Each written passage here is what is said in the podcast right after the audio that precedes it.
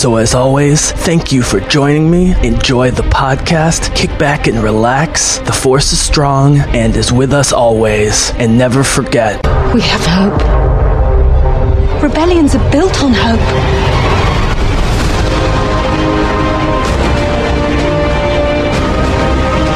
They've no idea we're coming. Take hold of this moment. The Force is strong. Make ten men feel like a hundred. Take the next chance. And the next.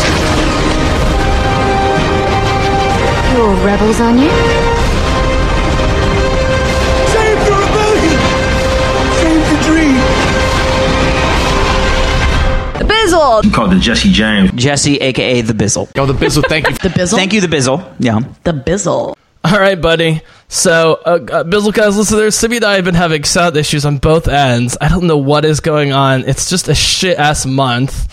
Um, and uh, we basically just did a bitch bitching session, mostly for me, for the last 30 to 40 minutes about why and how I'm so pumped at Star Wars continuously and don't understand the dissatisfaction uh, of tons of people. I'll try and salvage some of it, Simi, but but ultimately, I think you and I just need to have that conversation, and I'll try and get some sound clips. Maybe I'll even release it as a, a quickie, to be honest with you, um, a- after the fact. But I want to get your opinions on the two new trailers. You can take them in any order you want. We haven't discussed it. You can do Mandalorian first. You can do episode 9 first. I want to know. We haven't talked about it. I'm very curious. I love both of them. I've expected to love both of these things for like a year now because I always think JJ is going to nail it. And Jon Favreau with his team and a dark Mandalorian story post Return of the Jedi, we were also pumped about. So this feeds into our narrative, right? That we just talked about for 30, 40 minutes about not understanding not only people's dissatisfaction, but looking at the management coming from the top with Kathleen Kennedy and Filoni that they have this under control. So we'll see if you agree with that with these two new properties. So which trailer do you want to talk about first, Sibby? Uh, let's dive into the meat and potatoes. I, I mean, the new Star Wars looks amazing. Oh, there's Like, a new Star Wars movie? Oh, wow. I mean, it really. I thought Star Like- Wars is dead, or it, they're just making Reylo movies. It's like one or the other.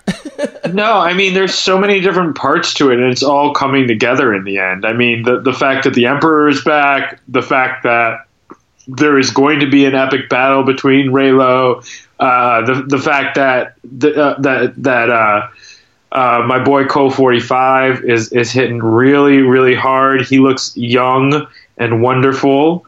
Um, and I think it's 83 years old. Is he really eighty three? Yeah, he had to, he's been working out for like a year and a half in preparation for Get this. Get the fuck out of here. God, he looks amazing. And they, they have him in that yellow shirt. He looks great. Anyway, um, so like, But if people are way, like, really I don't wait, like wait, hold on, this Simi, hold on, like. really quickly. Yeah. The two positive superstar black actors in the 70s and early 80s. Who were they? Billy Dee Williams as Lando Calrissian, who's back, and Carl Weathers as Apollo Creed, who's the third lead in The Mandalorian. So Star Wars still has the two most classic early big positive non-racist portrayal stereotype actors from the early late 70s to early 80s. Amazing. Thank you again Star Wars and Kathleen Kennedy. Go ahead. No, they quietly keep killing it. But but it, if somebody wants to complain about the trailers or like Okay, I want to hear it- you about the trailer though. Tell me because me and Jim. No, I got chills. Yeah, I, go ahead. listen, I used to watch those shows. Uh, the one where uh, you turn around in the chair, The Voice, and I used to not watch the person at all, and I try to like be the voice. And like, if I got chills while I was listening to you sing, then I think you're you should you should definitely like turn your chair. And I was usually pretty consistent. So you know, like the trailer looks great. As soon as like. Uh, I think 30 seconds in, I started to get chills, and it it, it looks amazing. I mean, people are going to look back on this saga, this portion of this saga, with a lot of love for all of it. Like as much as I didn't love the, the Last Jedi, like it, it's still going to be part of this portion of this saga. And and what Kathleen Kennedy and and what what Disney is doing is they're taking a taking hold of this great canon and expanding on it from all different levels. And so I get people's like maybe fear that it's going to suck or whatever. But ultimately, I went through this from we, we talk about this all the time when we came from nothing. We had so little, and we, we we loved the world. We had these three movies, you know, and that's it. And we created our own canon, playing with these these toys and these these action figures when we were kids. But but now, like now that the technology's there, the money's there, the the dream is there, and and the demand is there for more and more of this to keep coming out in different different legs of the same uh, the same journey. And and ultimately, what what they're doing is wonderful. So if you look at that trailer in this, that's going to be the end of that portion of that Star Wars saga. And who knows what the direction of Star Wars movies will go after that. Like, we'll work on that piece ne- right now. But for the time being, with the Disney Channel coming out and The Mandalorian coming out, well, you can look forward to that. So, getting used to Clone Wars as a cartoon and still loving what it did took a minute. Getting used to Rebels switching from Clone Wars with the new art um, and, uh, and what they were doing there, new characters that had nothing to do with, with the original characters, understanding and, and loving that. Loving and understanding that Rogue One barely has anything, any of the characters that are in regular Star Wars, and still understanding you, you can love that individually. So, if, if people are looking at it with, with fear of disappointment or just negativity to be negativity, they're they're just fucking stupid. They're just wasting their time being angry. Like if they think it looks bad, they can say I think it looks bad for these reasons, and that's fine. But ultimately, how could you not look forward to these shows? They look amazing. All right, hold they on. Look Back up, back amazing. up, back up. I want to hear what stood out with the episode 9 trailer because for the record, Simi, in 2015 when I started my podcast was because at the time I was loving Winter Soldier, the Avengers and the MCU at the time and Star Wars was coming back and I love JJ Abrams with Star Trek and everything he does and I said over and over again he's going to nail Force Awakens. He nailed Force Awakens and then he wasn't doing episode 9 and they had the Jurassic World guy and I'm like this is a mistake. And then Kathleen canned him. Again a great decision to fire a guy and bring JJ back. And as soon as they brought JJ back you guys could check the tape. I said is gonna be amazing. And all the Last Jedi lovers who didn't love Force Awakens were like I don't know. JJ is gonna JJify it uh, you know it's not gonna be as good as Ryan. And starting in Star Wars Celebration with the teaser I was there with all these skeptics. And now with this they are completely on board. And it, this isn't I told you so moment Simi. I just watch talent. I watch these great directors like Taika Waititi and Joss Whedon and J.J. Abrams and the Russo brothers and they always deliver right? I mean it doesn't Right. matter what the property is. They always fucking deliver. Um, and so as great as the trailer was and Amanda and I uh, Jedi, Jedi Geek Girl and I you know did 90 minutes of which 60 minutes was like going frame by frame through the trailer which you and I don't have to do. I want to hear your highlights. I loved every minute seeing them riding space horses on the Star Destroyer in space was like one of the coolest things ever I mean there's so much greatness but I am not surprised I am not surprised whatsoever and that's by the way dude well I was putting on the brakes before The Last Jedi when everyone was already crowning it the next Empire Strikes Back and it's going to be the best and darkest Star Wars movie ever. I was already pumping the brakes. I said, look, guys, Rian Johnson has done some good low to medium budget movies. He's a great TV writer for Breaking Bad and some other stuff, but he's not J.J. Abrams and Joss Whedon. And so hold your horses. And so when people had a split reaction to Last Jedi, forget the haters, normal Star Wars fans had a split reaction. I was like, yeah, this is the most predictable thing ever. And, and, and JJ is, is coming through again. You guys can listen to Jedi Geek Girl. She's very open about the fact that she was not feeling super secure about it, and now she's like already on board. This is going to be a spectacular ending, and she's a hardcore Reylo who wasn't sure that JJ could pull off a convincing, you know, Reylo. But Simi, what are the two main relationships we wanted to see? Rey and Kylo and Finn and Poe, and the entire trailer is Rey, Kylo, and Finn and Poe, basically, right? With with some great, sad, touching C-3PO stuff and so forth. So I try not to like, you know, when I'm watching the trailers, I try not to like fill in the blanks or like hope something happens because I don't want to come in there and be again be So disappointed. let's start with let's start with the But- basics. well, let me- because we've been deep. no, just- we've been deep this this, whole time. I want to hear like what shots- jumped out at you. That's what I'm saying. Okay. Like the shots that like sh- that's what I was getting at. The shots that like really, I loved what they were doing with all the dark water in that scene with the with the Rilo fight. uh, like what the, like it just looked like this whole other world that they were going to be participating in and I love when they bring in new worlds and new consistencies and so like just the battleground for where it's all going to go down seems pretty awesome uh, watching the uh, the other fight where they knock over uh, what what appears to be Rilo, uh, uh, Reylo's uh, or Kylo's shrine uh, for, of his grandfather with the when he destroys that. There's they're- been when they're fighting- speculation since Celebration Simi that Hayden Christensen is going to be in this movie, and that is fu- fueling the fire. What you just said. I mean, so, so it all looks it looks great. I mean, and then the action looked the action looks great. I'm not I'm not going to speculate on a storyline that we really right. So what jumped out at you? gonna Just image wise, you know, jokes, just- energy, darkness. yeah, it looked really dark. It looked really serious. Uh, nothing looked funny, but sometimes with the darkest movies, there's there's decent characters. Uh, the the part with uh, C-3PO talking about I wanted to take one more look at my friend. I mean, you know that that was like that that Christmas story kind of atmosphere. Even though I'm not Christian, just like bringing us all together for one last fuck you to the, the emperor and like you know maybe killing what what needs to what what what needs to remain dead um you know so there's all this fuel from the dark side that's been dominant for so many so many years and so many generations that like perhaps you know there might be some finality to that at some level i mean i hope there there's will be some sort of an offspring or or offspin to it but uh offspring offspin but no, I really, I'm really excited for it. And uh, you know, the Mandalorian is like this extra like dessert that you get to look forward to. Um, so I, I thought the I thought the trailers for it looks like a great.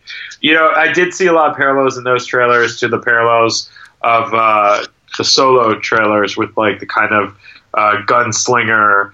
You know, really, you know, taking shit down, and and uh, it's going to be pretty cool. This this bounty hunter, it's going to be a lot of fun. So, do you remember when the Emperor was revealed at Celebration? In the first podcast we did, I said this was the most brilliant person to bring back because he's the only character, other than maybe Obi Wan, but he's really the only character that both prequel lovers and zealots love as Palpatine and original trilogy people love as Emperor Palpatine, right? And like, look. The, when Force Awakens came out, it made two billion dollars, a billion at home. Even Avengers hasn't touched the domestic total of Force Awakens. Great reviews, great fan reception, made a ton of money, rebooted Star Wars. JJ nailed it. Great cast, mostly great writing. But tell me, what was the one complaint among like you know the prequel, the younger prequel generation was that it was pure fan service to the original trilogy, ignored the prequels, ignored the cartoons, ignored all the extended canon. Right? That was like the complaint after the movie by like the hardcore fans was it was like too mainstream or, or whatever. And that's the you know narrative already about the mandalorian from the so-called hardcore fans who love the prequels and the comics and everything and, and want that in, in everything. But palpatine right is is now the nostalgia that everyone's behind because all the prequel people love you know old uncle palpy from the prequels and, and we love him from the original trilogy. And so i don't know how this is going to work. This could backfire spectacularly having palpatine in this what's your thought at this point now that we've had multiple reveals I think the right amount of Palpatine will be good. Mm-hmm. Uh, you know, it, I don't want him to be the main character, but Yeah. some, like, knowing he was behind it the whole time, and also, you know, all the stuff we saw in Rebels with um, with Ahsoka and Ezra, and like the back and forth between time. You, you, and it's always been implied for the all the canon and the lore of the canon. You know what he was able to see and what he knew, and you know how much he was behind this and what he was able to control. So it's kind of cool that they're looping it all back together, and then you get to, you know, appreciate Chewbacca again, and uh, you know, and and then there's obviously going to be some some uh, Luke uh, ghost uh, training, a la you know Obi Wan. And and a la Yoda talking to Luke at different times and so on, or, or, or Yoda talking to to uh, to, to to whoever. it's going to be very mild he's already trained rey for a whole movie they're not going to do it again No, it's going to be smaller. Yeah. it's going to be like a scene, like when Obi Wan is in uh, in um, Empire Strikes Back. You know, Can uh, I- and, Can I like walks with Sorry. them for a minute. You know, Can- go ahead. Okay, I'm gonna throw some theories because we can talk about how beautiful and amazing it looks, and we're we're like again, Simi, you and I were already on board the J.J. Abrams Episode Nine train because let's be honest, now we know the characters, they've worked out all the kinks. You know, I I mean, it's like the final Avengers movies. Like I happen to like the Whedon movies, but un- undeniably, the Russos could draw from you know 12 years and 25 Marvel movies and take all the best parts of the characters, you know, in, in those final movies. And that's what we're getting here. And you can tell, like again, at Celebration, you could tell that Oscar Isaac and and John Boyega, who let's be honest, in me, were not fully served in the Last Jedi for some of us, you know, in in terms of parts of the story. Uh, they were super psyched. We know Rey and Kylo are going to be great. So I have some theories uh, about the movie, and you can yay or nay and comment on them. Uh, uh, I got a couple written down here. Is that okay?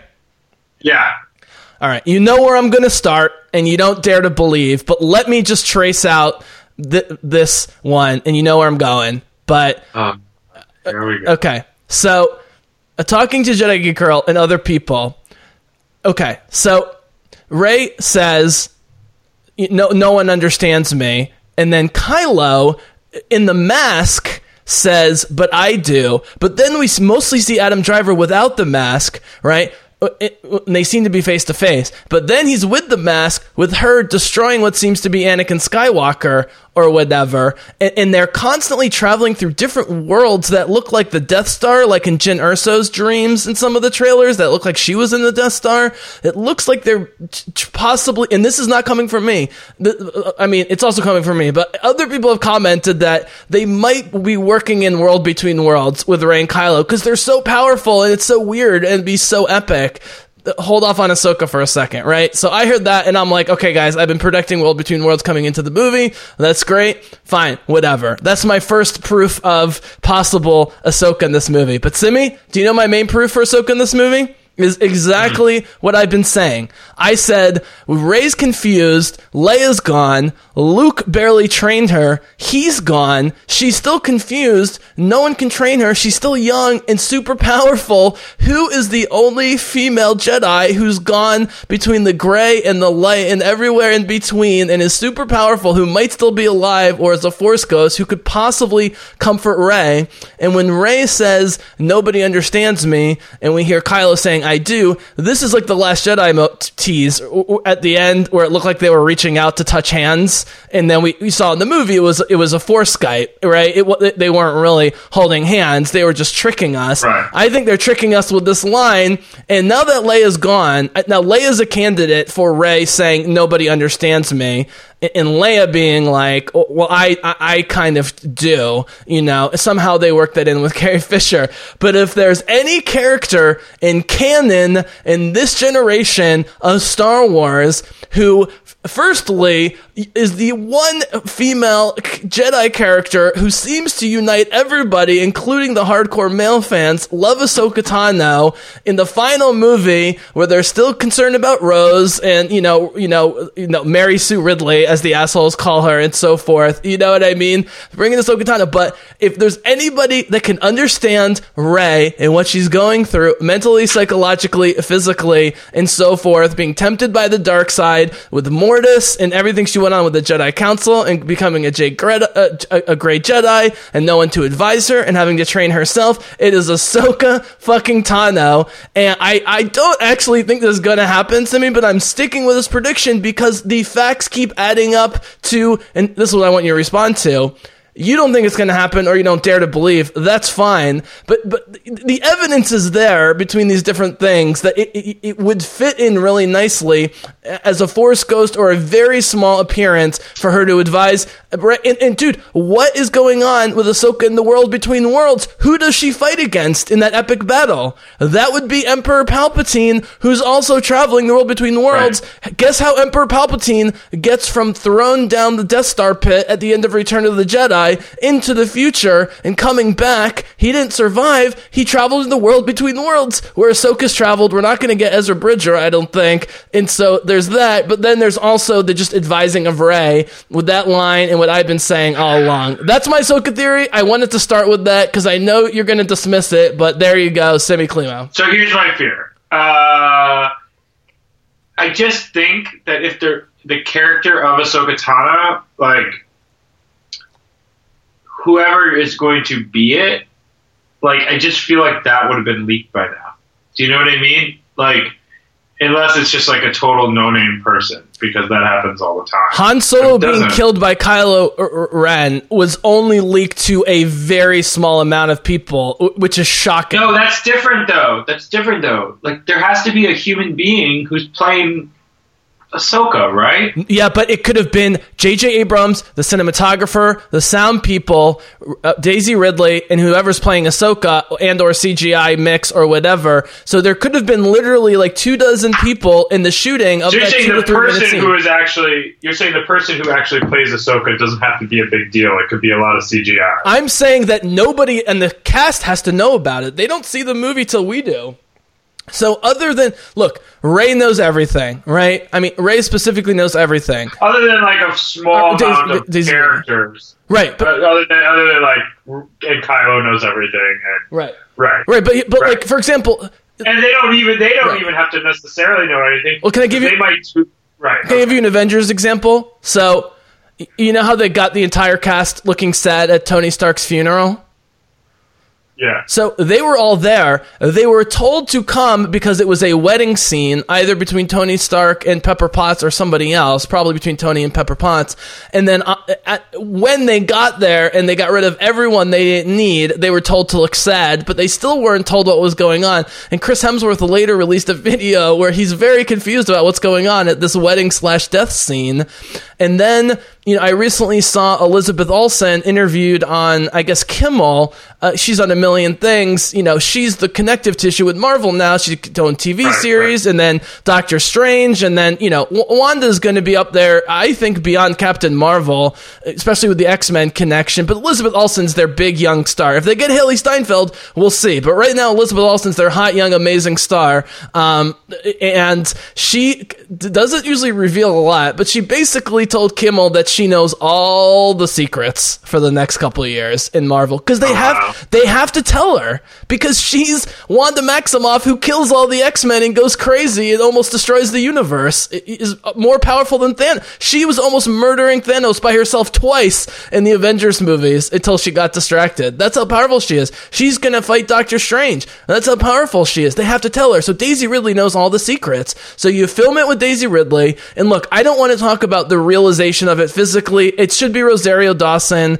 I've heard they're already casting for Ahsoka, probably in casting in K2, which you and I agree is a more likely scenario. It gives them more time, right? It's on the streaming Right, service. she is Fulcrum. She's Fulcrum. It's much easier to pull off in a TV series, but the fan reaction, if they're not already loving, say this is a two hour and 45 minute movie, which it looks like, at an hour 45, I think you're right that the Emperor isn't going to be around a, a whole lot, other than to initiate the world between worlds and the bringing a more successful version of bringing Kylo and Rey together for nefarious means Yeah, he's than not going to be. Right. He's not going to be like like the way Snoke was, or or something like that much apparent that like he's in charge. He'll be talking to Kylo or somebody else. Probably. So just imagine this though. Imagine this. You're an hour and a half, an hour 45 in. We've had awesome space battles where they're teasing the giant space battle where we see literally a thousand rebel ships versus a thousand imperial ships. Looks amazing. Gonna put Rogue One to shame.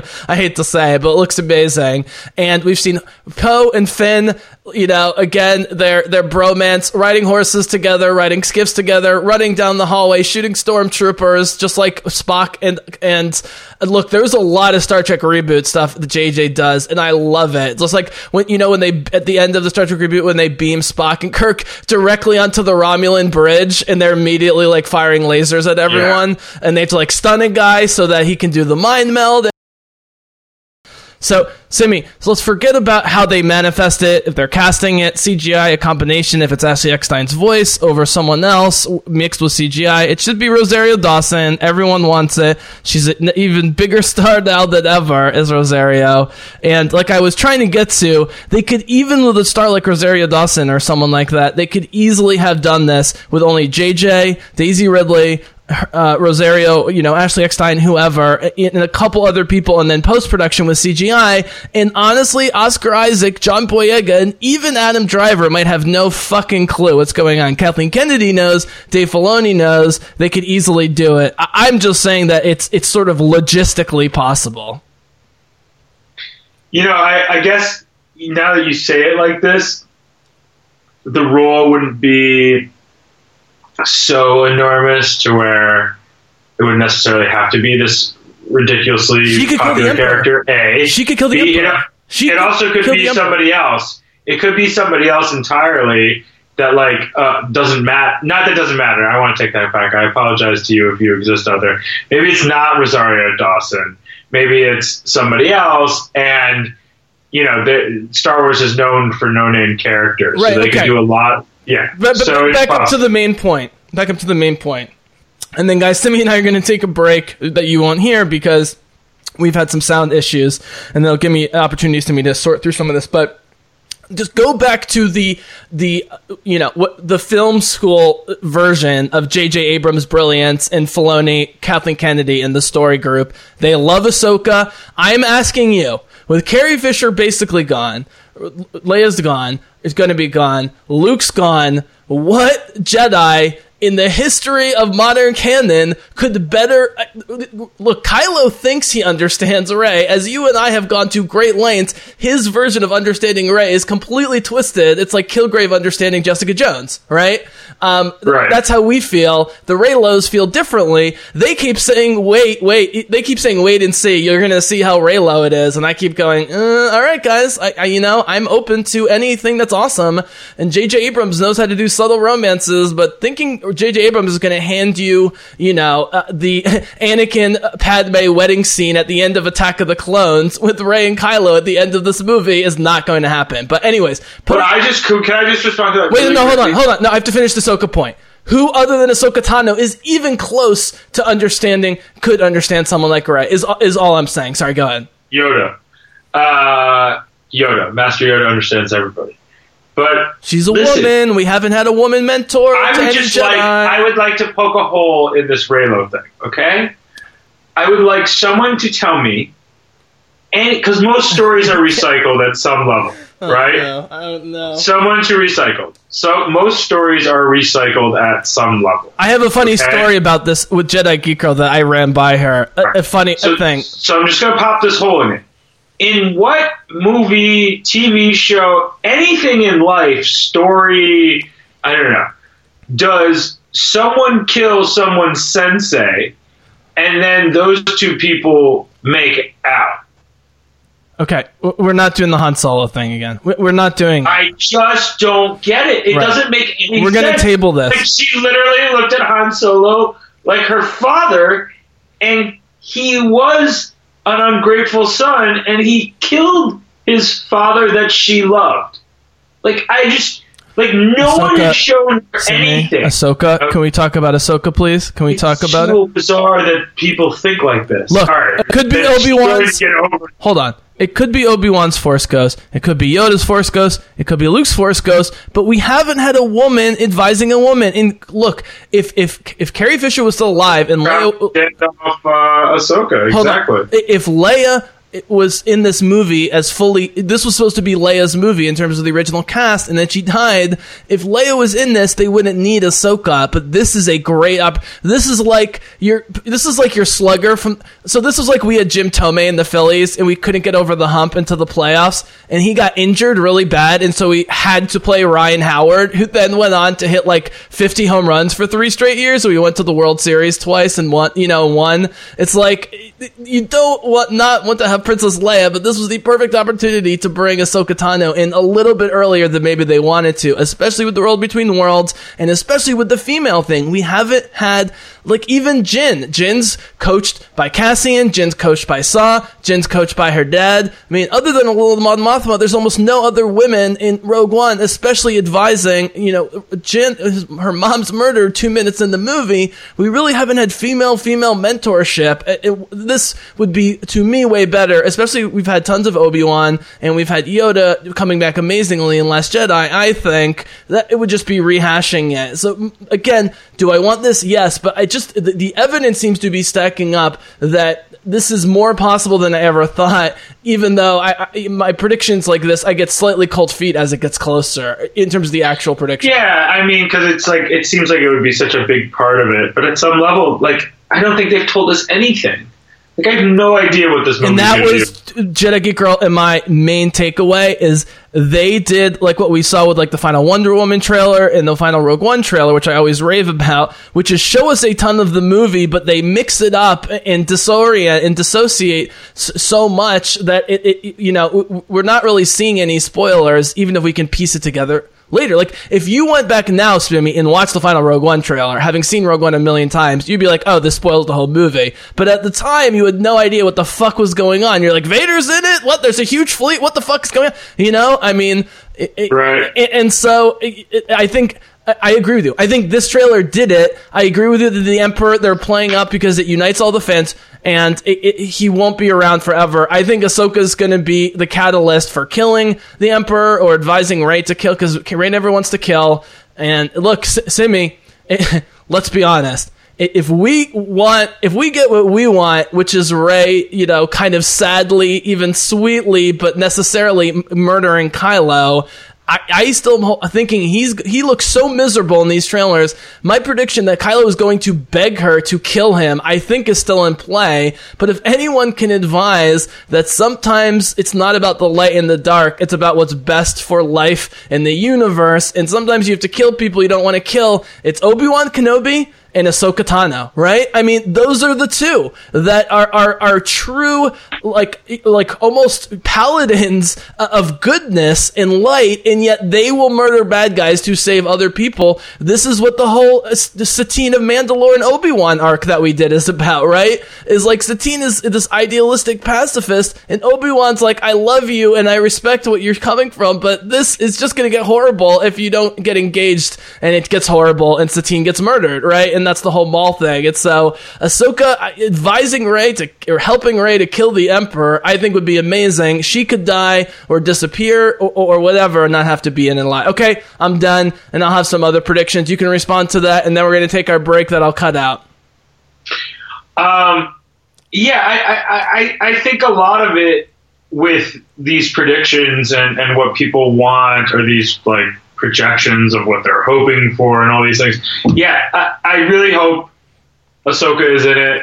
If she's not, Am I selling my but- case well though, so it does not just a No, fanboy it- thing? it- it- it's not a fanboy thing. I think it'd be a great direction of it to go because, like, we we think she's one of the better characters. So, and then that opens a whole new door for for for where things are going to go next with with Star Wars. Because, like, just because this is the last of this Star Wars doesn't mean that there's not another Star Wars that's going to happen. So, I really hope that she's involved in that really new canon because a lot of this has been uh, you know, prequel from Rogue One, uh, prequel from Solo, and then moving forward from Star Wars that existed at a certain point to then. You know what I But- mean? but because they're of the- a whole new thing. Sorry, but because of World Between Worlds, we know she could time travel in space So travel. it can do anything. And then as She's Ma- the most powerful Jedi said- ever. She's the most powerful Jedi ever. as Maz said at first it was the, the the Emperor, then it was the first now it's the first order. You know, there's always gonna be some evil of the dark side. The dark side doesn't necessarily just reside in the Emperor or just reside in in uh, in, in um, in Darth Maul, or it doesn't just reside in these few characters. It, it's going to continue to reside in other characters, and there'll be other bad guys and other people that need Ahsoka to like fuck up. So, So, okay. you know, like, let's do another six movies with Ahsoka and and and uh, and and Rey and r- you know running around with uh, with fucking um, uh, the Mandalorian, the the true Mandalorian, Sabine.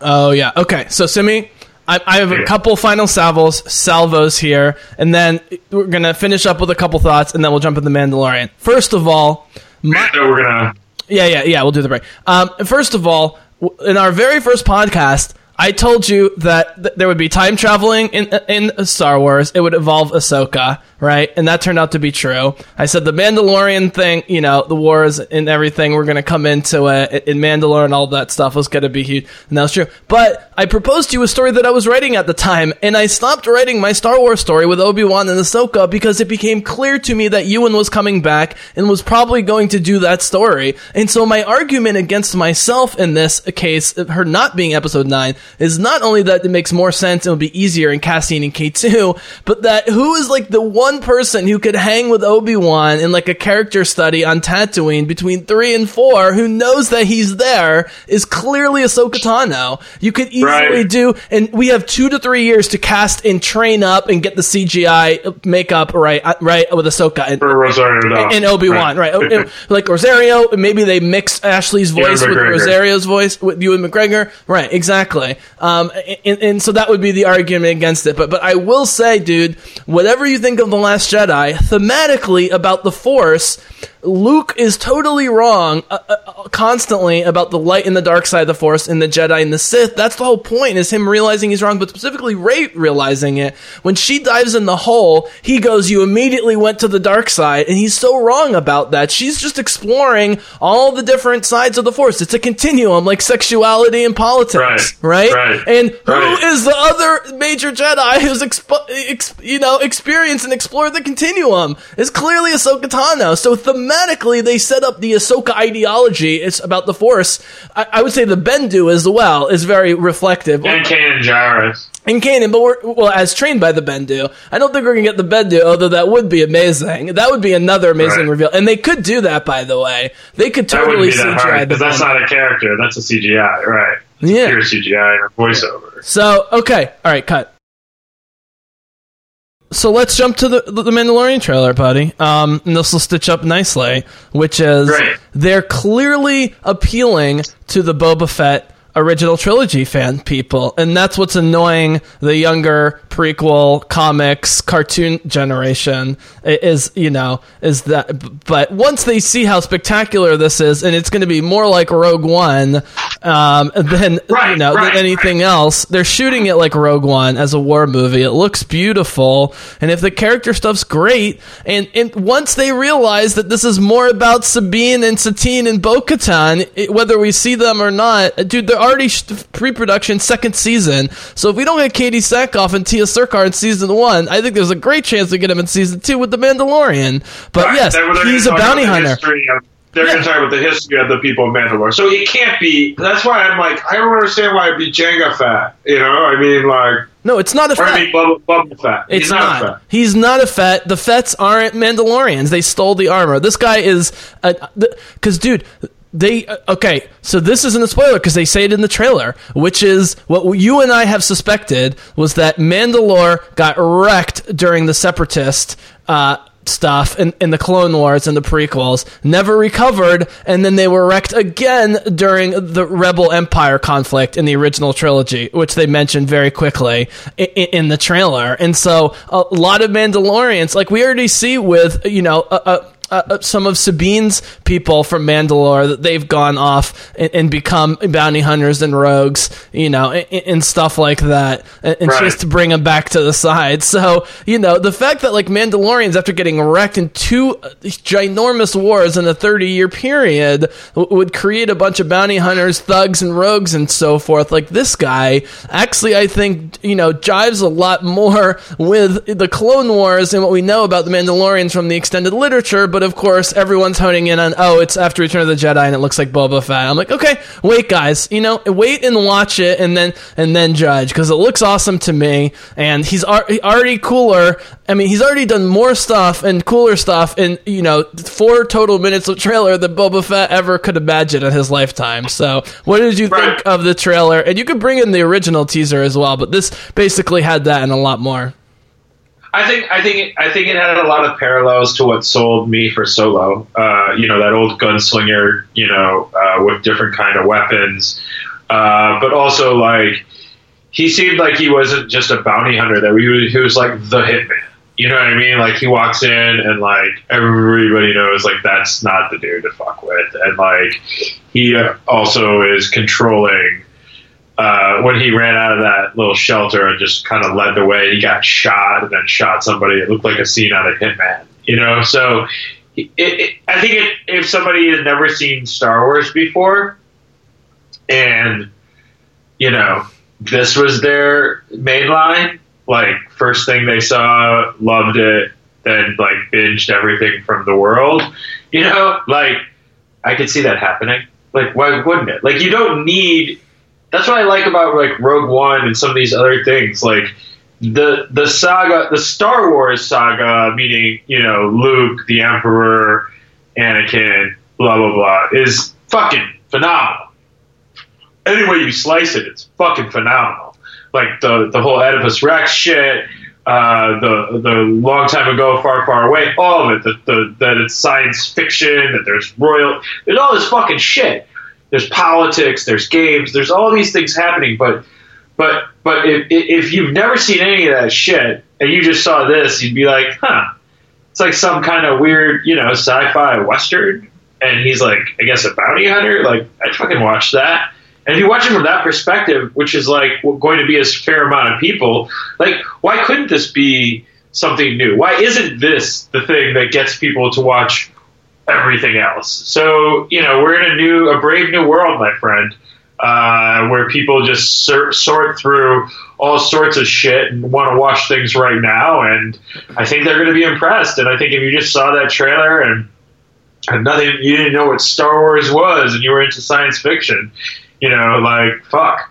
That looks great. I mean, I get turned on to Netflix shit all the time that I never fucking watch. Some are good, some are bad, but they're just like, watch this. Like, for example, I saw uh, Raising Dion the other day because like Netflix told me to, and it's the new uh, Michael B. Jordan series, and it, it's, it's fucking awesome. My wife and I binged it Yep.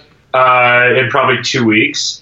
Versus something like Peaky Blinders, it's the end of the end, and there's only six episodes, and we, you know, we're not going to binge that. We're going to, you know, drink that slowly. Uh, but yeah, there's there's lots of good shows out there, and I think Disney is making a case for all the different avenues. T- I talk about this all the time with you. Like they're just opening all these avenues for everybody to just mainline, and it's just inevitable. Star Wars mania is just So- going to continue to happen. Re- redirect, redirecting back to the Mandalorian really quickly. So Yeah. it looks awesome. We still don't know that much, which is great. Other than it looks Right. beautiful. It just looks like a great show. Right. Like at the end of the day, Wait, on. that's what I'll say. Great show. Yeah, okay. So, let's have a history lesson here. So, Jon Favreau may have off the cuff said he still has problem understanding. It's not that he doesn't like the prequels. He said he just has he's had to have Dave Filoni kind of coach him about the prequels. But let's have a little history lesson here. Why is Jon Favreau obsessed with the Mandalorians? Well, they have jetpacks like Iron Man, but that's not the main reason. It's because he voiced a very key good seeming good guy turned bad guy that essentially led to Satine's death in the Clone Wars as Pre Vizsla and Clan Vizsla, of which Sabine is a part of Clan Vizsla, and that's part of the problem. So he's Clan Vizsla, he betrays Satine, leads to her death at the hands of Maul and the taking over of Mandalore by Maul, which we're gonna see resolved partially with Ahsoka versus Maul, the Clone Wars. Simi if you don't want to, not you, if people don't want to buy into my Ahsoka at episode 9 thing, that's fine. But if you don't think The Mandalorian, it, it, with Jon Favreau, who played Pre Vizsla, and a ton of people, like, he, Dave Filoni has at least as much input into this as Favreau. Favreau's the directorial genius. Filoni's the story guy, clearly, and the main producer. If you don't think they're working in Clone Wars stuff and seeding stuff that had happened that we're gonna see in the quote unquote past in the Clone Wars in February, which is official, official, official, even more than it was before Sydney. You know, it like I'm not saying Ahsoka's going to be in the Mandalorian, but what I'm saying is this is clearly going to connect. And so people who just dismiss this as you know, uh, you know, as like horse feed for people who only like the original trilogy and uh, playing cynically on the Boba Fett costume it is it is not only pathetically simplistic and short-sighted, but it's not even looking at the history of the guy who's running it, Jon Favreau, who played Pre Vizsla in the Mandalorian episodes that were so great, right? In Clone Wars, am I wrong here? Am I crazy? Am I taking crazy pills? You're not wrong, dude. You're Yeah. just an asshole. Yeah, no, you're not But wrong. this is another example of fans looking to hate on something they should love because this is actually going to do much more with the Mandalorian stuff we love from the cartoons and other things than it is with Return of the Jedi or Boba Fett. Clearly. Yeah, I, I, I really think it's a better story. It's a better storyline. Uh, you said February is the release for the new for the Clone Wars. Yeah, and for some reason they're not releasing seasons. They're saying they're not releasing seasons one through five or whatever that we want so badly um, until release date. I think they're going to change their tune on that, or, or they're not giving full. I, I think two to three weeks before the new Clone Wars drops, because they're going to be doing it weekly. Simi, they're not going to bingeify it like Netflix, which is my main I criticism. think that'd be. They're not that'd going to bingeify it, and so they're going to drop the. fine, but they're going to do the Breaking Bad thing. They're going to do the Breaking Bad thing. They're going to like Breaking Bad dropped three seasons on Netflix before season four. They're going to drop the Clone Wars on Disney Plus. That people can binge if they haven't seen it. When are gonna drop that? Hold on. drop Side note. side note. Side note. I bought. I paid for. I paid for it because I needed it and I want to do it with you before February 2020. I bought the last five episodes of season five of the Clone Wars, the Ahsoka Jedi Council arc. Okay, I own it. I have those episodes. If you can find the way to get those episodes, we must, must, must do that. If not before the Mandalorian or even episode nine, we have to do it by January before the new thing drops. I just want to let you know I, I, I bought it because I was like, I need this. I want to rewatch it and then do it with Simi. Go ahead. I do love those episodes. I could do. I could do them just listening to yours. Anyway, uh, no. Side note. Wait, really quick. Side note. So, Electronic Arts is about to finally put out a very good Star Wars game, Jedi Fallen Order, because people were tired of all the multiplayer loot box microtransaction nonsense of Battlefront. It weren't even that good. So they gave it to their best studio, who's done Titanfall and Apex Legends, and is a great sort of sub studio in EA, to do a single player game that's exactly like Uncharted or The Last of Us, Witcher, Horizon. It's a third person adventure story that's pure canon of one of the only Jedi's like Kanan who survived between three and four, and he's trying to fight his way back. It's total canon. He goes on four planets, Simi, and the final planet, which they've revealed nothing about in the game. You want to know what it is? What? Dathomir Oh wow. which is Maul's planet with the Night Sisters and so forth. So they're building everything up towards the Clone Wars. This is the brilliance. Everyone thinks everything's building towards the Mandalorian, episode nine, but those two things are actually building towards the Clone Wars. If you if you really look at it, certainly the Mandalorian, the TV show, in a lot of ways, is building towards the Clone Wars, and the game is just gonna have some great, great, great stuff. Because let's be honest, I mean, it's gonna be the Ahsoka Maul show. It's Ahsoka, the and uh, Maul. is most of what's gonna be going on in the Clone Wars, which is awesome. So real quick, are you telling me that there's Disney Plus and like the Clone Wars aren't on it? Isn't on it right now? There's Disney Plus doesn't release till November 12th. They say they're not releasing the Clone Wars on November 12th. I, like I said, But the Mandalorian is coming out. On November 12th. Like if if Hailee Steinfeld's Dickinson on November 1st, a couple days from now, is the launch for Apple Plus, The Mandalorian, for in terms of adult new entertainment uh, content, is launching on November 12th. The first episode. It's a I believe it's a two. Is it a two hour premiere? I don't know. It's, it's going to be an epic premiere on the 12th. And then not only that, Simi, it's eight episodes. Everyone assumed they would take a break for Christmas in episode nine. Nope. They're airing straight through the right before, during, and into the end of the year. The Mandalorian, as episode nine is, which is brilliant again, you and me having the long view on this because if people aren't thrilled with episode 9 and they don't like Reylo, but they love, you know, the original trilogy in this vision, the more Rogue One Han Solo vision or whatever that you and I always talk about and love, well, they got the Mandalorian. So maybe they can stop bitching for five seconds. It, you don't have to love episode 9, but you can watch the Mandalorian and get, and get pumped up. So I think it's a great decision by Disney. Yeah, I do too. I just really hope they don't like fuck us on some things. Also, real quick, does ESPN is that included in the Disney Channel? I don't know what they're going to do with ESPN. It's so funny, the Monday Night Football thing. Did you see it when the trailer aired?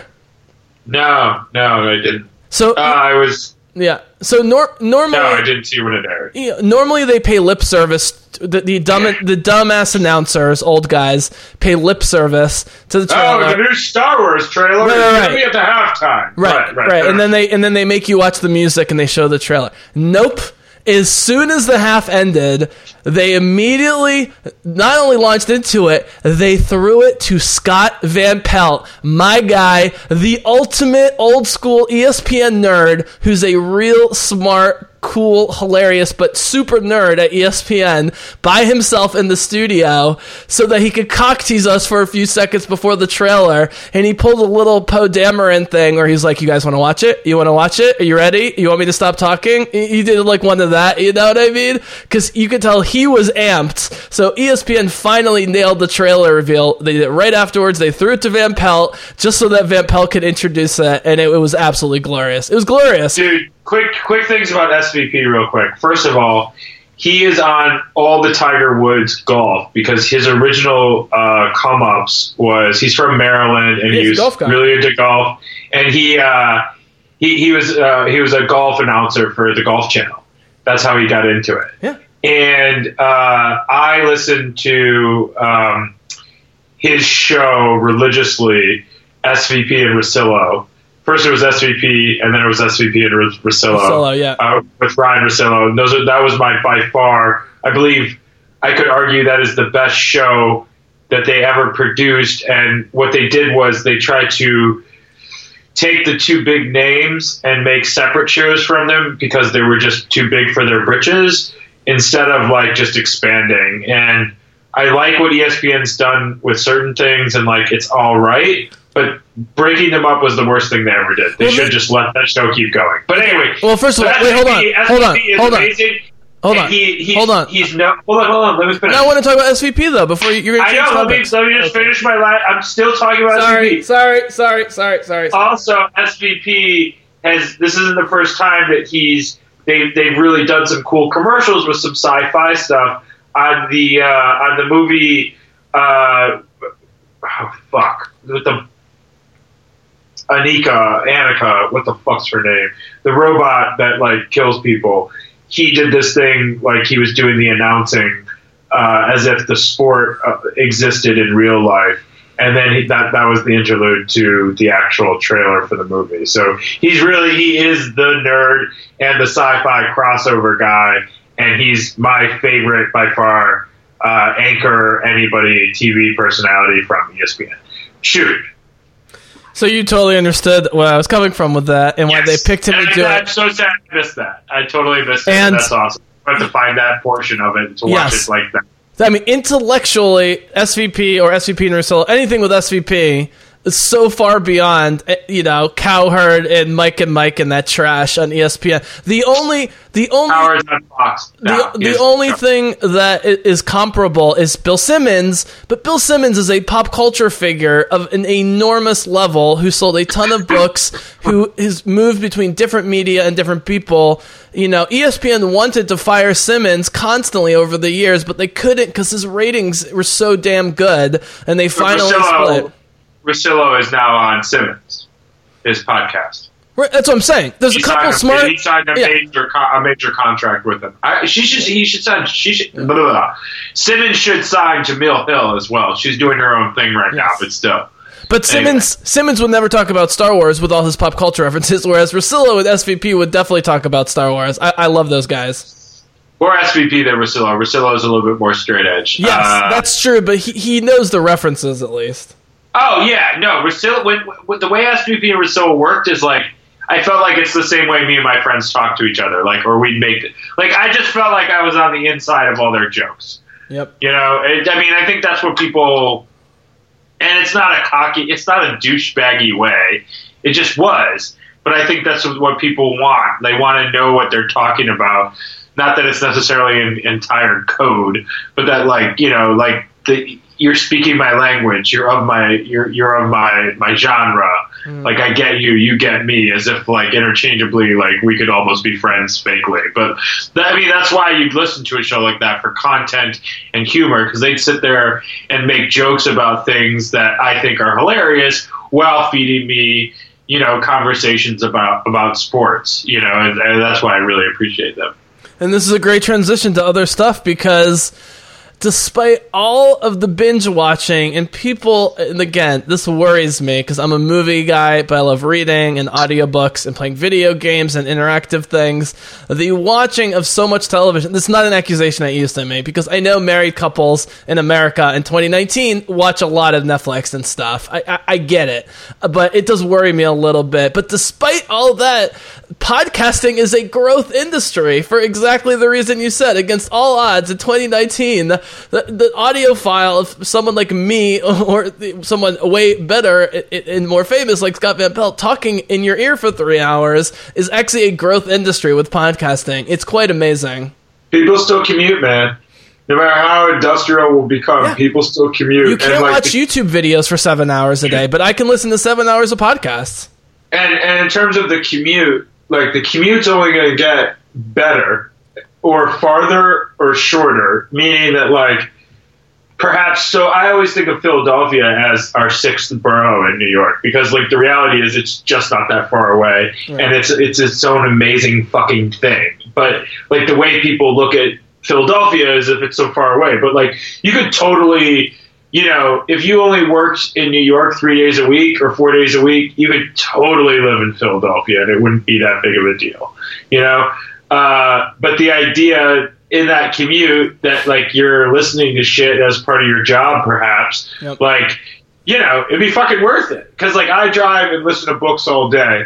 Uh, for example, I actually just finished a prequel to one of the new shows out on, uh, on, um, Amazon Prime called uh, Carnival Row. The Witcher. I'm I'm gonna watch The Witcher, but uh, I just finished Car- Carnival Row with uh, with Legolas, uh, Orlando Bloom. Oh, my, And- my fucking lesbian crush, Cara Delevingne. She's such a sexy badass, even though she's super gay and militant and kind of scary. I, I'm a big Yeah. fan of her.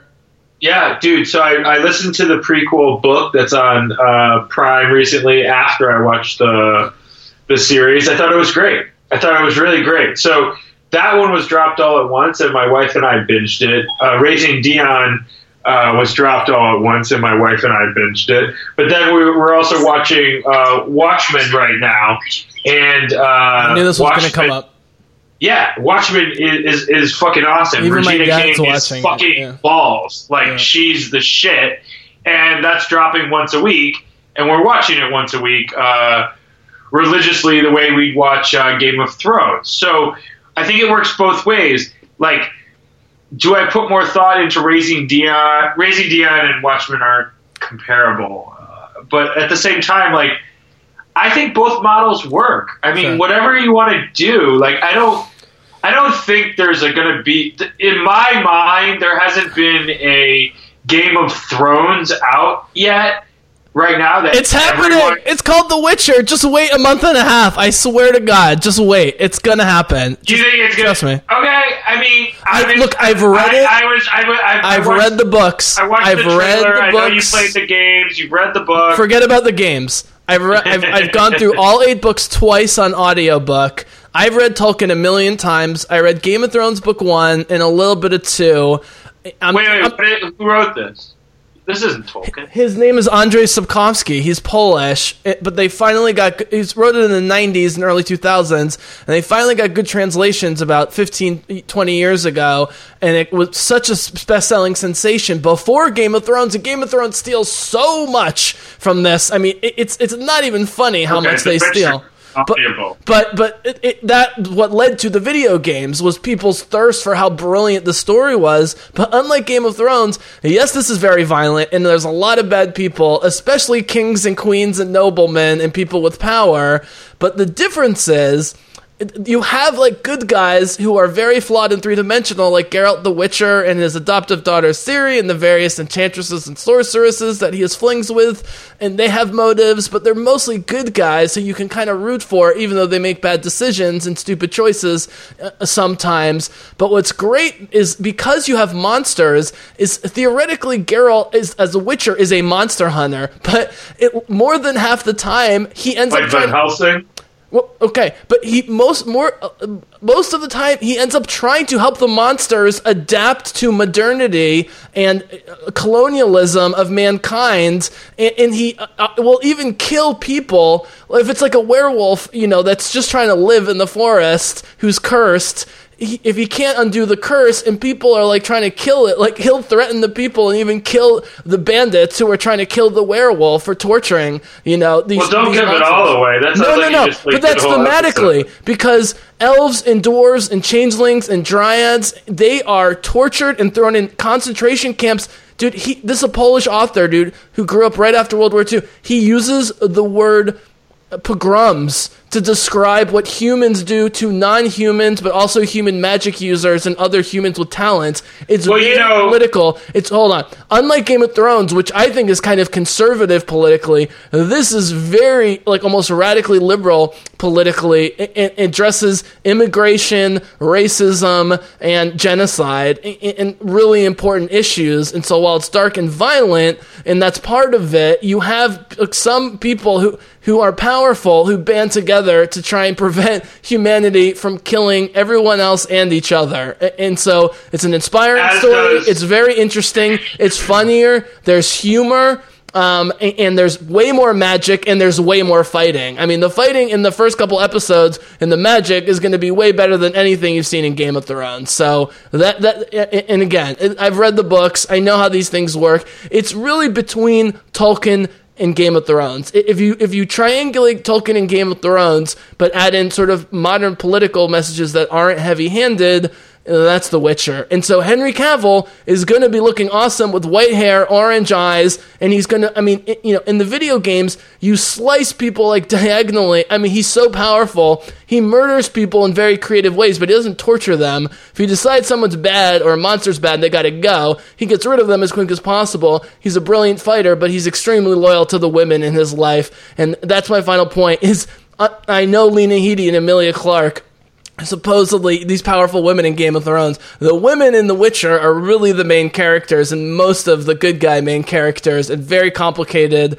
And, and even though there's lots of sexism, because it has to be somewhat medieval, they are the enlightened, smart, powerful ones for the most part, including his adoptive daughter, who he's unbelievably fiercely like. Stardust has nothing on this because she's the Messiah. So it's like Rey. Imagine if like Luke had his head together and like raised Rey as an adoptive daughter, and uh, that sort of loyalty because she's Luke Skywalker in this series. And that's this series is what it's really all about. Um, and so I think it's, if it's done well, and it looks like they're doing it with Netflix with the magic and the fighting and the political issues and the women, and, and, and but also the monsters. They got scary ass monsters. It, it, so they got the horror thing.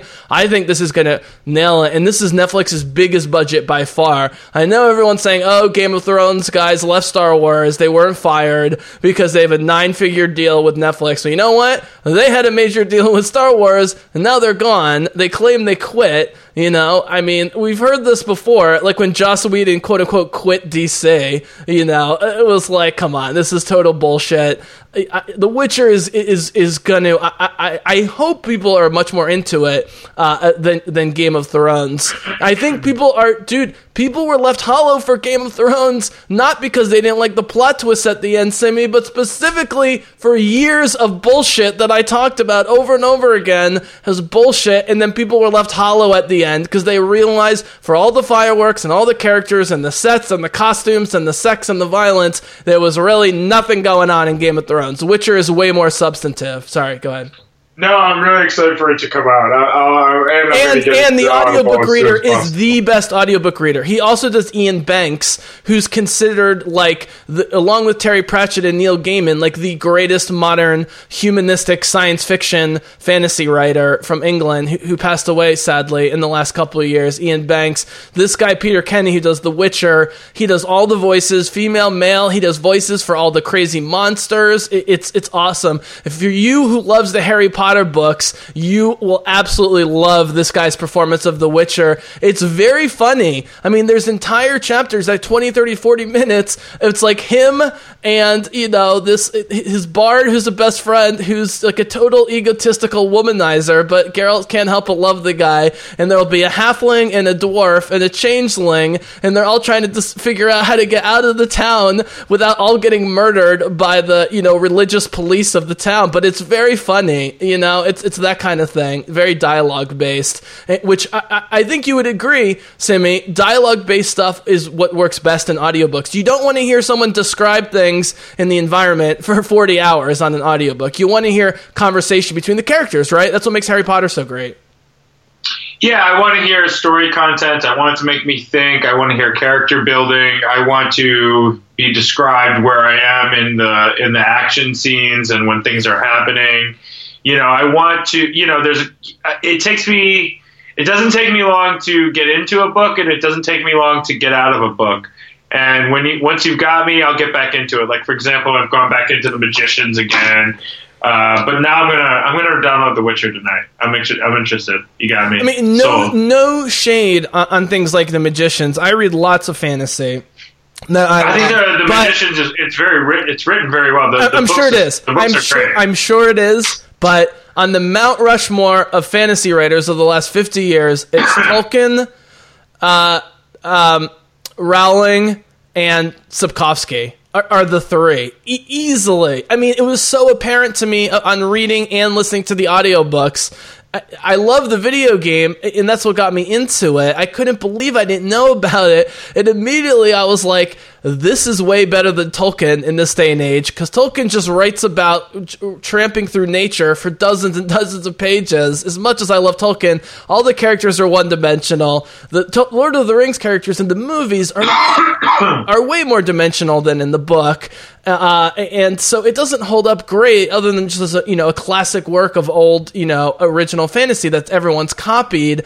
Game of Thrones is not written well, and this was the other thing. Was like early on in Game of Thrones, I think season three, when I was starting to get off the wagon after liking season one and two of Game of Thrones, I actually went back and, and read I think all of uh, the first Game of Thrones book. Um, uh, and, and part of the second one, I'm like, this is not well written. And not only that, not only that, if you think the rapey, if You're you if you think the rapiness of Emilia Clarke and her brother in the first couple episodes of season one is bad, well, in the book, she's 12. And all the oh, Stark God. children, with everything they go through, Sansa's like nine, Jon Snow and Robb are like 12. How old is 13. Sansa when she kills the Night King?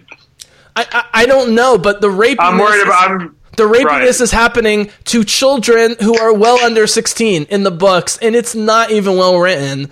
It, Game of Thrones tapped in to guilty pleasure for people who mostly are liberal persuasion, which is very interesting. Uh, and it, Did you ever after see the eight Andy seasons, Samberg? sorry, I have to the Andy finish. Samberg joke of that. After eight seasons of hollow nothingness where nothing happens other than people plotting against each other, and there was And actually fucking. Eh, fucking, and there was actually a happy ending where the Starks won and everyone's dissatisfied. That's why I did my whole Game of Thrones podcast. I'm like, this is unbelievable. They have an actually happy ending where the Starks win after all the rape and murder and suffering, and people hate it. I was like, this, you know, there was no way people were going to like Game of Thrones after it's over because it's like having sex with a woman you hate for, eight, you know, a year and then getting out of the relationship and you just feel dirty for the next three years. You know what I mean? Like, that's how I feel about Game of Thrones. It's disgusting. It's lowbrow that people convinced themselves was highbrow because of the costumes and the set pieces and so forth. And that's why I'm excited for The Witcher and some of these other series, and, and, and even the re-envisioning of Watchmen, because you know I hate Z- Zack Snyder, so I love that they're doing The Watchmen better than Zack Snyder because I hate Zack Snyder. Go ahead. Yeah, it, it, it's it's it's it's going to be really good. I, I'm pretty excited for all of it. Uh, uh, you got me sold. I like that's what I need. I need a new fantasy novel to dive into. Like I've been deprived. I, I need I need something new. So this is this is to be great. I'm going to, by the way. If it's as good as you say it is, I'm probably going to kill it now. So, So- we'll, we'll probably have to do separate pieces on that. Can I just give you my spiel on this really quickly? So, the first two books, The Last Wish and The Sword of Destiny, are hybrid short story novels.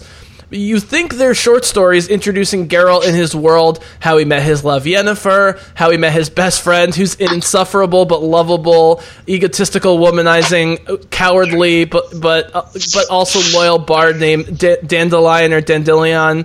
Uh, although he goes by Julian in the show, which is his original name. Uh, he's a dandy, which is why they call him Dandelion. Um, eh, but eh, but in he, you know how he meets his adoptive daughter Ciri, and their destinies are linked, and he has to be her protector because all the forces of evil from like different dimensions, like elves from other worlds and dimensions, are coming after her because how powerful she is. She's a mix of elven and human blood, and all that stuff, and blah blah blah. But anyways, so you think the first two books are kind of like short stories, but it's actually leading towards what's ultimately a five book, what I call the series saga, which are very serialized novels uh, that came after those two books with the whole Ciri thing, starting with her training, and then things get really, really crazy as more and more forces get involved. I will say that the show is definitely starting at the beginning of that series saga, where we've already been introduced to some of the main characters. However, I would urge you, Simi, to start with the first published book called The Last Wish, because that's how he meets his love. Yennefer, the the gorgeous but dark sorceress, his best buddy Dandelion, how he treats with elves and beasts and nature, and he hates humans though too because of how horrible and violent we are. Start with the Last Wish. They're actually releasing a collector's edition hardcover that looks beautiful um, leading up to the, the series uh, that's coming out. Uh, and it's only it's like I said earlier to you, it's like eight or nine hours, which for an audiobook fantasy i- is very short. And you meet all the characters. It's actually the best thing to uh, get uh, Uh, into before the series because if you start reading the series saga blood of elves it will actually spoil you on what's coming in season one of the witcher. Whereas this is a prequel. This is a prequel to what's coming in in the series so you get to meet yennefer and why he falls in love with her why Ciri's important and why dandelion you think is insufferable but he's absolutely lovable and exactly the traveling companion that, that Geralt needs. So I urge everybody out there before the series don't read the series saga five novels blood of elves and so forth. Start with the last wish the first book it's a masterpiece of genius literature and when you hear peter kenny i've already listened to it twice it's something i'm probably going to re-listen to two three four times a, a year which i know you can understand because you you rock some audiobooks a, a lot too sorry i'll shut up No, I mean, I think it's all going to be great. I'm really looking forward to reading it. You, Yeah. you haven't ruined it for me by telling me everything that's going to happen in it. I understand. No, it, it, it- it's to be it's to be great. Um, I'm trying to think of some of the other things that. I mean, other than like I've been savoring Peaky Blinders and not wanting to watch the whole thing because I don't want it to end. Uh, so I've only seen three episodes of that. Um, What is it about that show? Because it, Peaky Blinders seems like the kind of show. I know it's only a few episodes a season, and it's amazing cast, and, and you know everything in writing and, and set pieces and time period. But that seems like a show and uh, Tom Hardy and Cillian Murphy don't age, my dude. So they could be making that show for a long, long time, well beyond Sherlock and you know Broadchurch in those other you know English BBC esque shows. What is it about Peaky Blinders without too many spoilers? Um, it's a timepiece like The Sopranos. I, well, that's not enough though for why everyone thinks it's so great. No, it is. It, it is Is it just like, the individual performances and the writing is so no. great? What you think the individual? No, it's the story. It's the life. Mm-hmm. It's like the inside track of gangsters. You know, so Mm-hmm. it's it's the exact same thing as, uh, you know, seeing that Tony Soprano goes to a shrink. You know, watching uh, watching Cillian Murphy's character uh, Tommy. You know, like kill people and then be vulnerable in front of his his his wife at this point. You know, I mean, there's a lot of death and there's a lot of dealing with that death and there's a lot of like vulnerability from a lot of the different characters. So so it's like, you know, you you get to see uh you get to see gangsters be gangsters, but then you get to see them be like normal human beings. So like that, I be, I believe that's what, why everybody was attracted to to, to Sopranos because it was like Tony's like a real fucking dude. Like he has a wife and two kids, and the kids are fucking annoying. They're they're always getting in trouble and this and that, and like he has a whole other life to deal with on top of the fact that he's a fucking gangster. So Cillian Murphy's character is a lot like that. Like it's it's dealing with his family dynamic and dealing with like and his fa- and he's in his family business just like Tony. Like it's it's gangsters being gangsters, but then the reality of them being like human beings with families and stuff and balancing the life. So I think you know, and the timepiece is great because like their their accents are incredible. Uh, you know, it's it's it's a um, you know talking about the Romani gypsies and that heritage is pretty unknown. Um, sidebar my mom just wrote a book on the gypsies uh, and the Romani, and she's on a book tour right now, uh, uh, promoting. She interviewed a bunch of people in their community about their. She she does a lot of these books on people's uh, history and oral history and things like that. So she she got into the niche of the Romani people in Michigan and in Minnesota and Which, in the Simi, general. as we Yes. briefly talked about, is of great interest to me as a traveler, but especially a long-time scholar of Iberia, Andalusia, and Spain for the last 1500 years, of which the gypsies are almost never mentioned in an unbelievably huge part. If you travel in southern Spain, there's Roma people everywhere. Uh, and the Spanish, like racist as fuck, like so many Europeans, they ignore the Africans and they ignore the Gypsies, or worse. Uh, now the Spaniards now love Jews and want us to come back to Spain, but the Muslims, blacks, and Gypsies not so much. So it's really sorry I misspoke. It's the it's uh, the book title is Romani's in Michigan. So it's actually people. No, no, I understand, but I'm saying Yeah, yeah. the journey of them is fascinating because other than the Jews, the amount of distance this minority group covered of a huge geog- geography that we keep learning more about over such a huge amount of time, and how their music. It's very possible that the the minor key sort of Middle Eastern vibe that we get in Scandinavian and Spanish music and so forth was actually transmitted by Gypsy people.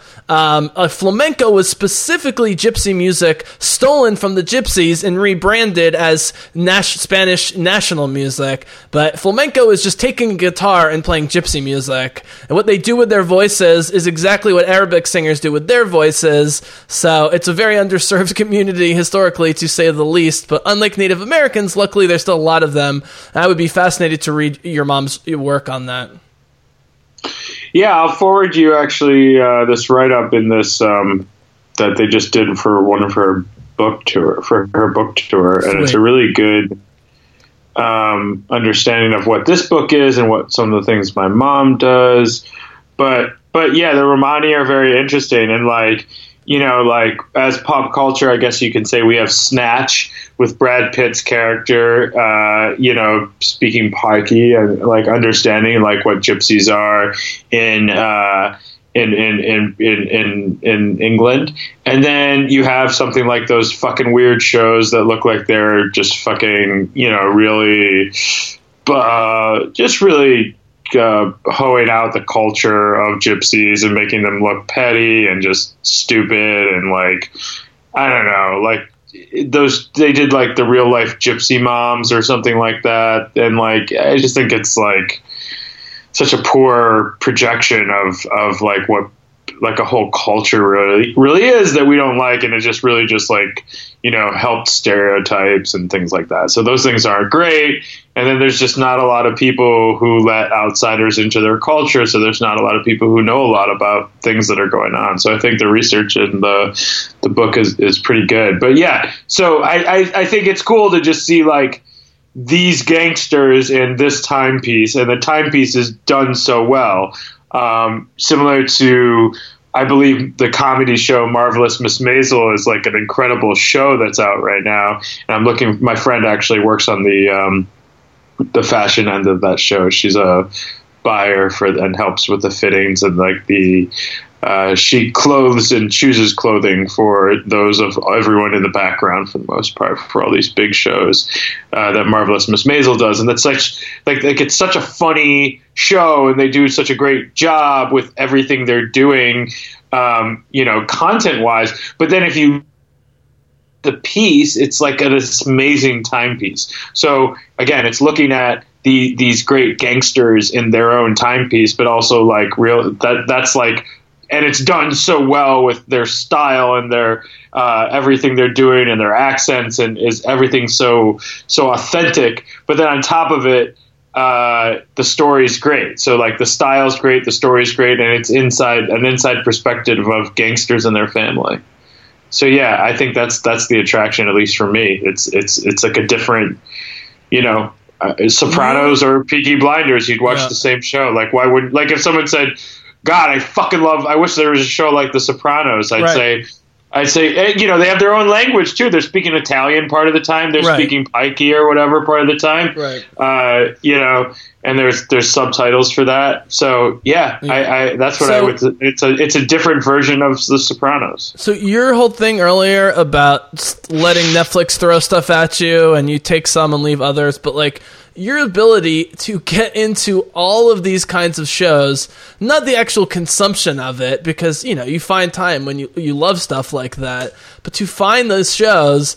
I normally watch five minutes of these shows, and I just can't even take it. I mean, even Peaky Blinders, which I love everything about the actors in the setting, it's just kind of slow to me.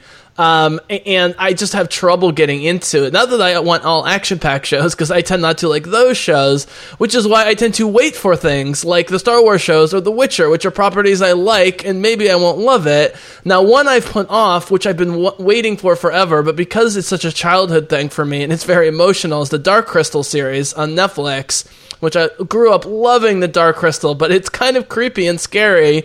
But it's it's uh, also very you know fantasy, Jim Henson, but it's very political uh, undercurrents. I've I've been putting off Age of Resistance to Dark Crystal because I know it's going to be awesome and a very uh, sort of emotional thing uh, for me. Um, but y- you know me, it's hard for me to stick with series past uh, two, three seasons. Even ones I love, like Battlestar, I have to force myself to season four.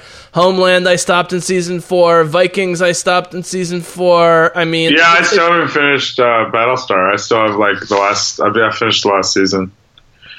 I fell Yeah. off. Yeah, yeah, yeah. It's it's it's tough. It's tough, especially when you have 24 episodes of 43 minute television per season. It, it's asking a lot. I mean, t- technically, Battlestar is is t- uh, four seasons, but Simi, it's 73 episodes. So that's seven Game of Thrones seasons. That's seven Yeah. Games of Thrones. I mean, that's literally seven Game of Thrones seasons. 73 episodes. Honestly, I, I gotta be uh, full disclosure. I never finished Breaking Bad. There were certain aspects of it. Like I never finished Breaking That was Bad. one I burned through. That was one I, I did get through. No, I did originally. Raina and I did, and then we fell off. Like in the Mm-hmm. last season, we just fell off, and like, Yeah, the last season did feel like it was. Yeah, oh, hey, you know what would have kept me in that show? Hmm. Remember that episode where the wife is about to fucking leave, and then she turns around and comes back? If she had just fucking left, I would have kept watching the show forever and ever and ever. She was the worst thing. Skyler Sky- Skyler was First was. Rose Tico years before Rose Tico. Skyler She was like- was was- Skyler White.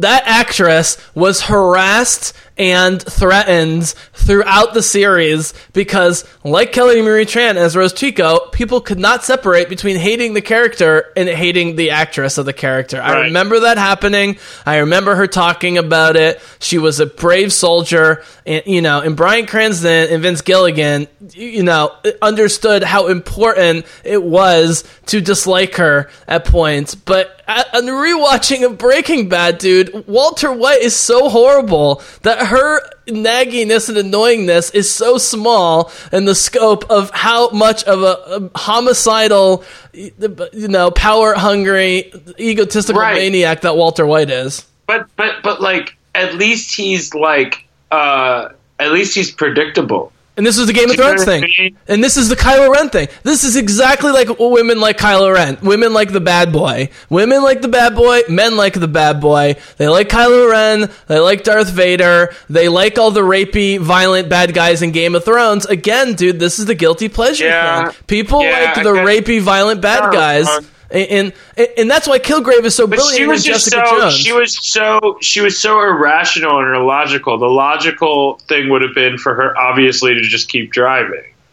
You know, like like her kids are her kids. Like they're they're old. You But- know what I mean? She was Like- colluding at that point. At, at that point, she was totally in on on the scam. But she was fine. She could have just rolled out. She could have just fucking left. Oh God, I wish she left. This is such Like, a. I'm sorry, dude. This is a everything she did- mansplain. This is a mansplaining thing. Here is No, blaming every- blaming the victim, blaming women who are in victimized situations. She is with one of the biggest and worst drug dealers in the country, and we're blaming the victim in this marriage because her psychology is totally fucked up. That was No, that's not what I'm saying. Back up. I'm saying the show always shat on her role. Like she always ruined shit. Like, But you were supposed the to dislike show- her, just like her sister. You're also supposed to dislike her sister, but her sister was sort of simple, and so you're like, oh, she's Marie. She's kind of neurotic and purple and sweet. Just you know, made this little fire. Like, like, like. they're all despicable. The only the again, only it's person who's not despicable is Walt. Jr. Walt Jr. is the only non despicable one.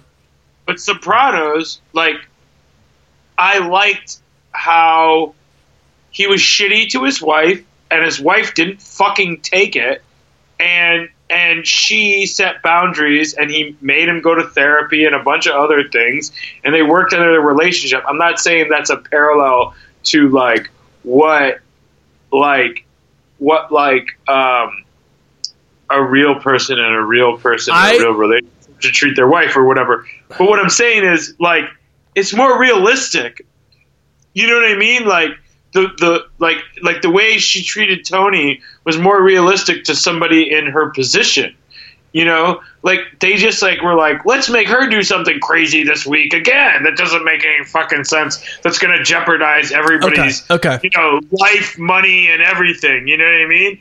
And it's like, why are you Okay. doing this? Like Okay. that's what I meant. It's fine. There was, this like, is this is just a triggering thing because I know how horribly the actress was treated by the fan base on this issue. So I I'm not people. I blame the writers. I don't blame her. I don't even know who no blame the is. people who are threatening her. Blame the blame the, the Oh, they're crazy. I mean, yeah, like, dude, these people, like, So help me understand, Simi. Help me understand. I'm, I'm Hold going on. to Portugal. Okay, What? so I, I, we got to wrap this up because this is in a million parts. We'd sound problems. Luckily, this last hour, I haven't had a problem. It was great. We'll have to continue God, this no. conversation. But this is my big point. Back to Game of Thrones is help me understand how educated liberal men, but especially educated liberal women, put up with what they put Lena Headey and Sophie Turner through on that show with rape and violence over and over again and considered it entertainment without being self-aware of what was going on. And even Khaleesi, who was being manipulated and started kind of crazy and got more and more crazy. People were so shocked when Khaleesi went crazy. So I mean, I watched the first season of Game of Thrones. I knew Bran was going to be the Messiah. I knew Khaleesi was going to go crazy. Everything was telegraphed, and then it was just playing out the strings. And they treated the women so horribly. Help me understand why women who are normally progressive love Game of Thrones. I can't understand it. I can't understand it. I think Game of Thrones was everybody's guilty pleasure. I mean, like, there's a lot of sex, there's a lot of violence. Everybody can have. How is rape a guilty pleasure? Why do I want to see rape week after week? Which, which was. There wasn't a ton of rape. There was, Sansa there was Stark little- was raped numerous times, depending on your definition of rape. I mean, Oh, but also at some level, that's a timepiece too. You know, like you know, like it's she was. It's not like they were showing her being raped every day. Like Game of You Thrones know- is the anti Star Wars, which is why Star Wars fans were not happy about Game of Thrones and they left or fired or whatever happened. It- I mean, in a you know, Desert Island. I don't want Game of Thrones. I want Star Wars. no, no, no. like, but that's not Game what I'm Thrones- saying. Yes. Star Wars can tell incredibly dark tales, whether it's Rey and Kylo or Rogue One or Last Jedi or Empire Strikes Back, but you still have people to root for, even if they're flawed and make bad decisions. This is my thing about The Witcher. The Witcher is going to be more Yeah. like Star Wars than it is like Game of Thrones, even though it's going to look like on the surface Game of Thrones. Game of Thrones is bad guys and bad guys plotting against bad guys, and the few good guys get killed or raped and murdered or just raped and tortured. So, so here's what I'll say about Game of Thrones. I think there was a lot of gratuitous sex, but let's just you say think? You think? Okay. No, no, no. I'm, I want to separate the gratuitous sex from the sexual violence. Okay, so I'm just saying. I think I'd look at the show in a different way if there wasn't so much gratuitous sex on top of the violence. But I think, I, I mean, I think Sansa Stark's story is incredible, and I think it should be told because it's a story that's parallel with a lot of women in her position, uh, with you know uh, princesses trading allegiances based on wars that are won and women that are won from said wars, you know, and, and the history that they were doing. So, you know, like Ramsay, yes, was raping her all the time, but it's not like they were doing all these like horrible sex scenes with her being like, you know, like pulp fiction raped, you know, constantly. Like, yes, it was shitty, but I, I mean, like I and like that's not like I just I guess what I'm saying is if you took some of the gratuitous sex out of things, I think maybe it would have been a more serious piece. And but I mean it's it's accurate, you know, like um, and I don't think that's not what I meant about the gratuitous sex. I think I think it's a I think it's a classic soap opera because there's a lots of different. I mean, it's literally a classic soap opera with all the incest and different levels and and all that shit, and then all the all the like surprise twists and turns of who's going to die and who's going to survive and who's going to take care of it, take take take over. So I think there was the violence, the sex, but like the rape stuff is is taken pretty seriously. I don't think it's gratuitous. I think it's I think it's accurate for for certain characters. It wasn't like everybody was getting raped all the time. It was like you know there was certain and and then it was also addressed by heroes in certain levels. Like if um, are But you we familiar? know women have been raped and mistreated for literally 99.9% of human history, including Right. now. And so to turn this into the biggest show ever and be like, well, this is how women were treated in medieval times. I, again, when people watch The Witcher, women aren't treated well, but they are empowered to a certain degree, and they have people who are d- defending I them think- and defend themselves. think you need to And that the may whole- be, be I you need to revisionism. See the whole. I think you need to see the whole show to really. I think from a bird's eye view, I get what you're saying, but if you actually watch well, except the I'm the one who read it, Simi. So you know we're, we're the on equal much. footing I've here. never read. No, we're not. I've never read the books. I have no idea what the books are about. I've seen the shows. I've never read a stitch of literature from the books.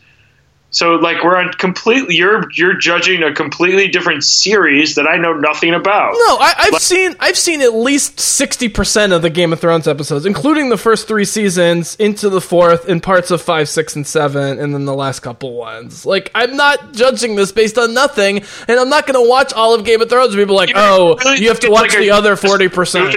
rape, or like that they're not like counting it properly or addressing it correctly. Like I actually It's think they did. titillating and scintillating. They use it.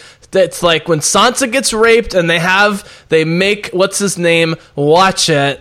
It's because the other guy's enjoying it. They're inviting the audience to enjoy it. I'm telling you, it's trash. It's total manipulative trash. I'm not blaming the audience for wanting to support rape, but cons- this is the guilty pleasure. Yeah, I. I guess I don't see it like that. I just I don't see it like that. I see it like like a constant struggle. Like okay, there was like the scene the the guy who rapes all his daughters and then kills the daughters or kills all the uh, the the men he sends to the White Walkers. So you know that scene, and then the dude like can't take it anymore, and so like he like kills he starts a rebellion because of like the way they're treated. And that's where sam finds his wife and or his girl and and their kid. They're from they're from that the the bridge and the crossover. It's it's in the north you know so like there's like a fight against those people then there's like the guy who rapes all his daughters also like and like there's a fight against it too you know and like the fact that like you know you hate Ramsay so much, and the fact that she uh, he also castrates a male. I mean, he also at some level wasn't just raping her Sansa. He also he also raped you know a guy because he castrated him and tortured him and and and did things sexually to him as well. So like that guy was like more like the way I looked at that whole area was like it's like this serial killer or sociopath that has all this power and and he's able to manipulate the situation because his people took over her people. You know what I mean? So I don't know. I thought that was a great storyline of a sociopath who finally fucking gets his in the end, and uh, you know, someone who overcame and ran and and and like survived and became like you know a stronger uh, like a hero you know, because of it. Like, I mean, I'm not. I wish it would never have happened to her, but like, it's a story of of of triumph over rapists at some level, at at many ends of it. So why is that necessarily bad? I I don't know.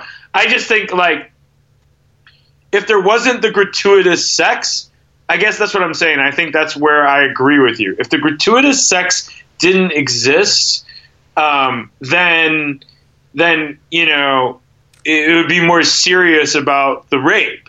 But because there's so much gratuitous sex, the rape is belittled. So, but I do think they handle. You just spent like 15 minutes trying to explain away the rape, and that's the problem. Is you might get it on a deep level. the time you you you you think rape wasn't happening? No, because it's not a socially and politically interesting or on point show otherwise. So then to be like, well, the rape is just talking about women's issues when nothing No, else about the show is particularly progressive is nonsense. actually- This is self justification, Simi. This is self justification. think it's bullshit.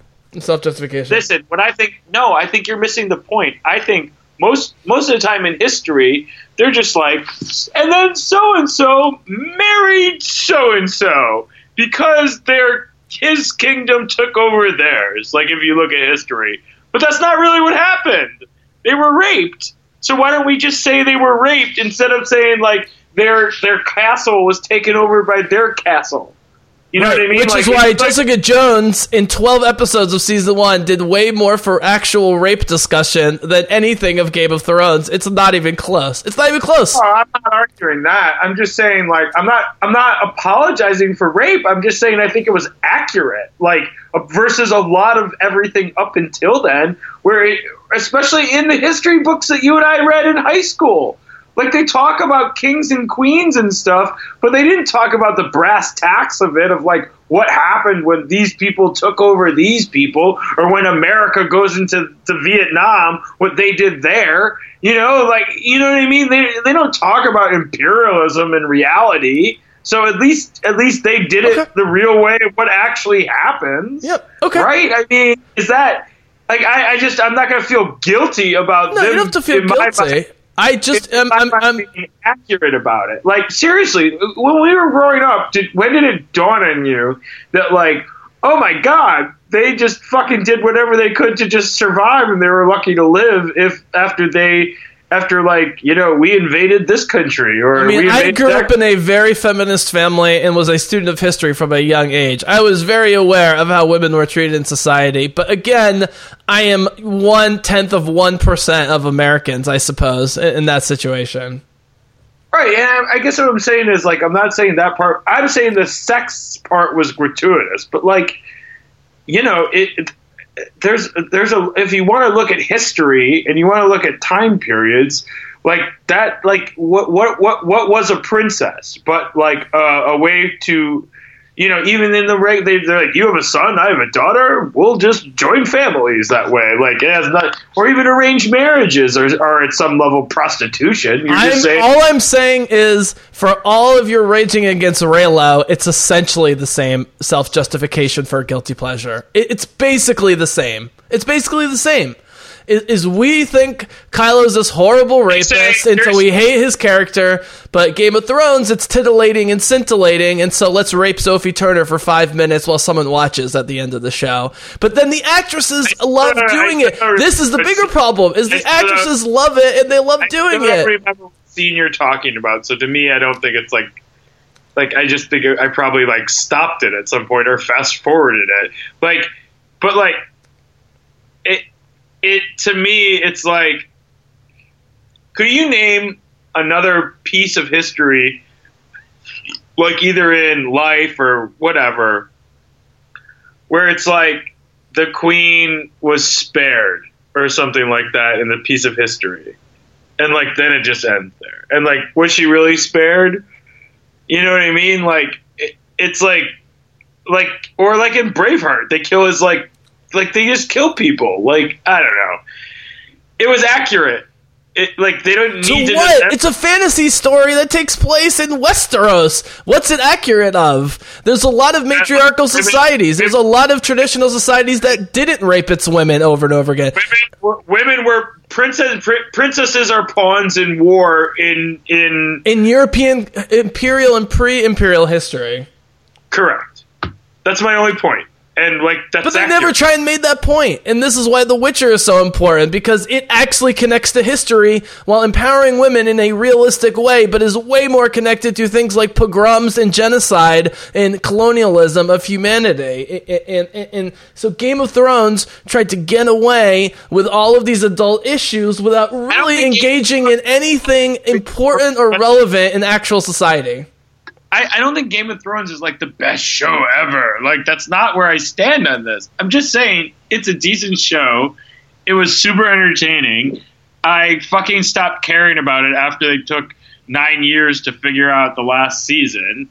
I thought there is like a ton of quality characters, a ton of quality empowerment for women too, because I do think women actually ran a lot of that shit because they showed a lot of the manipulation that they were able to accomplish, even though they weren't the centerpiece or the face piece of things. So I, I don't know. Mm-hmm. I guess we're looking at this entirely differently. I don't think it was. Mm-hmm. I just don't think the rape was gratuitous. I think it was. No, th- I mean- fine. The rape is just indicative of what I consider to be a, a, a show that, like, let's put it this way: Breaking Bad had guilty pleasures as well, including secretly liking Walter White at certain points, but it really dealt with the consequences of how horrible he was. Uh, you know, Right. and, and, and, and The Wire's the same. You know, Th- there's cops that you hate and there's gangsters that you love. I mean, the Barksdale saga is amazing with Stringer Bell, right? You don't know who you're rooting for. And McNulty's a horrible person with his family. One man's terrorist is another man's freedom fighter. Right, but Game of Thrones doesn't deal with that. Game of Thrones is just manipulation and talking about manipulation and power plays and manipulation and talking about it, manipulation, right? And so when Cersei gets it and they make her march around naked in the streets, she got hers, right? Because Cersei was evil, getting fucked by her brother, and so now they throw her in the streets. The thing is, to me, I can't really argue because I super respect Lena Headey, Emilia Clarke, Sophie Turner, Maisie Williams, and they love the show and love each other. And so they've convinced themselves, and people have convinced themselves, so who am I to come in? If Emilia Clarke and Lena Headey were winning tons of awards for getting raped and tortured and manipulated by men on a guilty pleasure show in a fake world called Westeros, who am I to step in and shit on it like I have for the last five years in the last 30 minutes? It's a good show. I mean, I'm not saying. And again, this is coming from someone who's read literally 100 fantasy books in my life, including what they call grim dark fantasy, which is the super dark, you know, Game of Thrones, uh, you know, a, a motif, which George Martin did not, you know, uh, uh, invent whatsoever. And there's much grim dark fantasy from a literary standpoint that's way better written and way more interesting. yes. Okay. Uh, All right. Final thoughts here. Final thoughts. Final thoughts. There are better shows out there than Game of Thrones. It's okay if you don't like it. It's I'm not even fighting you on it. I just it's just decent. Like there's a lot of other things you can look past if you don't want to watch a bunch of rape. Um, I mean, it was Also, only the biggest and most profitable television show of all time, so it's hard to ignore, especially as someone who loves all of those actors and the fantasy genre, the dark fantasy genre in particular, which again, which is why I'm so excited for The Witcher. But even if The Witcher doesn't live up to it, me discovering the amazing Witcher universe in the books and the video games and the short stories and everything has given me hope that we can have dark fantasy that is violent and, and does reflect the ho- horrific side uh, of, of torture in human history, but at the same time c- can be a little hopeful and have some people who are trying to do the right thing. Whether that's historically accurate or not, I have to believe that, Simi, and that's what Star Wars is about to bring it all back. Like, would the Rogue One crew ever exist in reality? We have to hope that it is, Simi, because the world is ending right now. The polar ice caps are melting, the temperatures are going up, there's earthquakes, there's hurricanes, we've got Donald Trump, we've got fascists all over Europe. And I talk about, man, the, the thing about Star Wars, like Poe Dameron, Jyn Erso, and Princess Leia and Han Solo, is we need people who are stupidly heroic and brave in this world to survive. We need people who are irrationally brave and do the right thing against all odds, knowing they're probably gonna, you know, fail in the short term or die, you know, and sacrifice themselves. I, I, I know this is dark and I'm being super real here, but this does tie into Star Wars. This is like the Rogue One scenario, or even what Han Solo does at the end of the Solo movie, right? I mean, he's like, he's like, well, I'll throw my life away here to help these rebels that I've never even met before and I thought were terrorists until two minutes ago. You know, I mean, that's what good guys do. Good guys get over it and just say, we have no choice but to be stupidly, bravely heroic against all odds. And maybe that's why I love Star Wars and The Witcher and not Game of Thrones. Go ahead. yeah, I, I really think I really think we're gonna enjoy. Everybody's gonna enjoy this last movie, and I think everything else is gonna parlay into itself. Nice. It's just nice, you know nice peop- one. people are going to slowly understand the way consumption works Mm-hmm. and the way Disney is understanding consumption. Like these, this is all done for a reason. Talk is talk. Like, and in the end, I Mm-hmm. think people will look back and then be like, "I guess that was kind of silly," you know? Like, like I I feel like also at some level there's some popularity to being like, "Uh, this party's gonna suck, but I'm gonna go anyways. You know, like it, it's like, are you excited for the party, or you, you just said it would suck? But are you just is that just your way of saying I'm kind of excited, but I don't want to be Uh-huh. let down or whatever? Just be like, the party's gonna be fun. I'm looking forward Speaking to it. I of think which- it will be fun. Speaking- Enjoy the party, kids. Speaking Yes. of which, they so you know how I always talk about you know it, part of the reshoots. We talked about this on the podcast. We talked a lot. Part of the Rogue One reshoots was giving Jyn more dimensionality, but specifically making her more likable and cute, despite her disturbed past. Um, and, even some of the other characters like Bodhi having a more of a slight redemption arc, and Cassian being an assassin having a little bit more of a redemption arc, because that's Star Wars. In the early trailers, everyone is serious. It's Darth Vader being serious. It's Saw Gerrera being serious. It's Jyn being serious. The music's It's serious. serious fucking times. Right, it is serious, but it's almost oppressively serious. And then we get also horrifying things at the beginning in the final Rogue One trailer, but then we get the uplifting music with rebellions are built on hope, make 10 men feel like a hundred, the force is strong, they're smiling, they're fighting back. In the final Mandalorian trailer, after it's dark, dark, dark, we finally get the gorgeous Gina Carano, who I cannot wait for people to see. I just have feeling, I mean, she's an MMA fighter, but she's so stunning, full-bodied, strong woman who's the perfect person who someone as badass as the Mandalorian would fall in love with because she can kick his ass, obviously, right? That's part of it. Uh, like the Princess Leia thing. She's gonna be great. In the final trailer, Gina Carano smiles briefly, Carl Weathers smiles, even Gus from Breaking Bad, Giancarlo Esposito is smiling. Like, St- Star Wars realizes this that the final trailers and their super dark properties, you have to have the heroes, and, you know, we see this with, with Poe and Finn ha- having good times briefly, right? In the final episode 9 trailer, you have to have them smiling a little bit, you know? I mean, DC tried to save Justice League with, with this strategy, but at that, the point it was too late. I still really like that movie, as you know, and did a commentary for it. Um, but uh, I was it was glad to see in The Mandalorian because it was like dark, dark, dark, dark, you know, dark music, foreboding. It looked awesome, you know, killing, murdering, whatever. But if it's Star Wars, you have to have a little bit of humanity. Um, I, I don't know. I guess that's what I'm looking for on my shows. I mean, even Breaking Bad, you know, like Jesse Pinkman's journey. Uh, did, have you seen El Camino, by the way? No, because I've we we're, we're gonna finish. Oh, we're you gonna finish. Yeah. Yeah, we need to do it. Well, okay, I don't want to spoil anything. Um, but uh, yeah, so I'm sorry. That, that was my final thought. I'm super pumped about the Mandalorian. The the fact that I haven't been honing in on it in my own head, and now it's two weeks away, and I got Dickinson in the meantime to binge, and then that, and all the Disney stuff, and then we got The Witcher in like a month after that. I'm pumped. I'm pumped. And you had episode nine. We got Clone Wars in February. Finally, good cinema and television. And then we got Black Widow, dude. Oh, final thoughts. We got Black Widow in fucking May, and then Wonder Woman 1984, which looks epic beyond compare.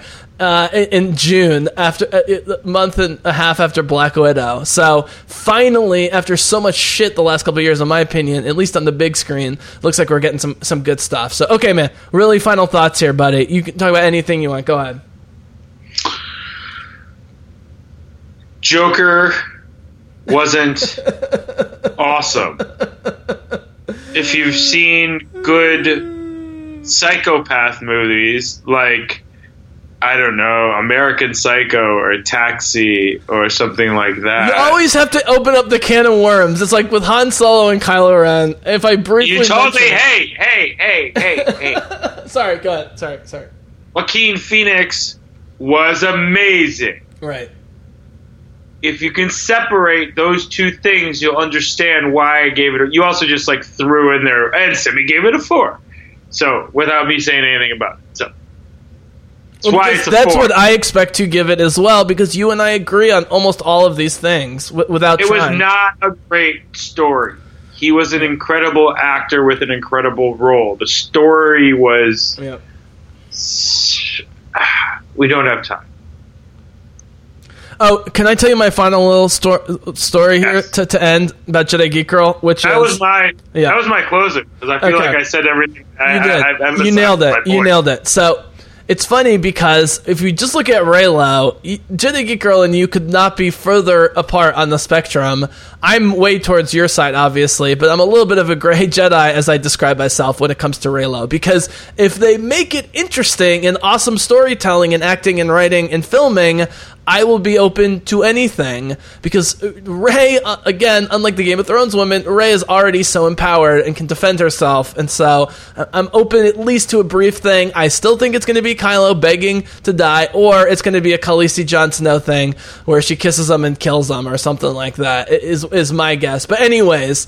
Uh, it, uh, you know, but what's funny is on everything else, you guys agree. You you both are obsessed and love Ahsoka. You, I know you don't love the prequels as much as her, but you are much closer to her on the prequels than I am to either of you. And- I really like I really like one, and then I really like the end of two, and then I really like Yeah. uh, uh, uh, parts of three. You know, more so just the end of three. yeah, and you like Last. She was obsessed with Last Jedi. You like Last Jedi better than me over time, or have a better. Uh, Last. Jedi. Last Jedi. I was the first one to say it wasn't good. Wait, wait, wait. Right, but we went different directions. Where I thought it was great, and you didn't think it was good, but then you started appreciating it more over time when we discussed it again. It was And fun. It was. I didn't hate it as much as I hated Okay, it. but Yeah, but but she independently mentioned to me when we were talking about Jyn. She was like, "I would love to see a Saw Gerrera movie with Jyn based on Rebel Rising." I was like, "Sibby said the same thing." yeah, seriously, that whole that whole series is. But this awesome. is my point. This is my point. Is Star Wars fans can disagree on something as passionate. That's my whole point too. Oh, no, hold on. Star Wars fans can disagree on something as huge as Reylo, but agree on other things that they love, but they just divide themselves by honing in on the things they don't agree with and not the things they agree with. You're not doing this. We we talk philosophically. You and I never hold grudges, and this is also something why it makes it hard for me to engage these people is because they think I'm engaging in the dirt, whereas I'm just trying to parse things and get people to think more self-awarely and uh, you know look at it more complexly with the situation, not trying to argue like this is good, this is bad, you should like this, you shouldn't like this, but they try and drag you in the dirt without realizing. And this is not Jedi Geek Girl because she can discuss this stuff very philosophically. That's why I'm sharing the story because we were laughing about this because you know she she follows the podcast and you guys do agree on the way more than not. But the Reylo thing is very divisive. My final thought is the problem is Simi is if it's totally Reylo or it's totally just Rey murdering Kylo, half of the fan base in both cases is going to be upset. And so JJ has a very delicate balancing act here because he's got to throw a bone to us where Rey is, you know, the winner in the end, and Kylo goes where he needs to go. But there has to be some Reylo. A lot of, of young female fans are, are not going to be happy. I don't envy JJ, but if anyone can pull it off other than Joss Whedon, JJ Abrams is the guy. So we'll have to see. Oh, final We'll question. to. Finn and Poe. Do we get any romance with Finn and Poe? No, they're not going to do that. I mean, not like I kissing, but like maybe a butt squeeze, a butt pat or butt squeeze or something.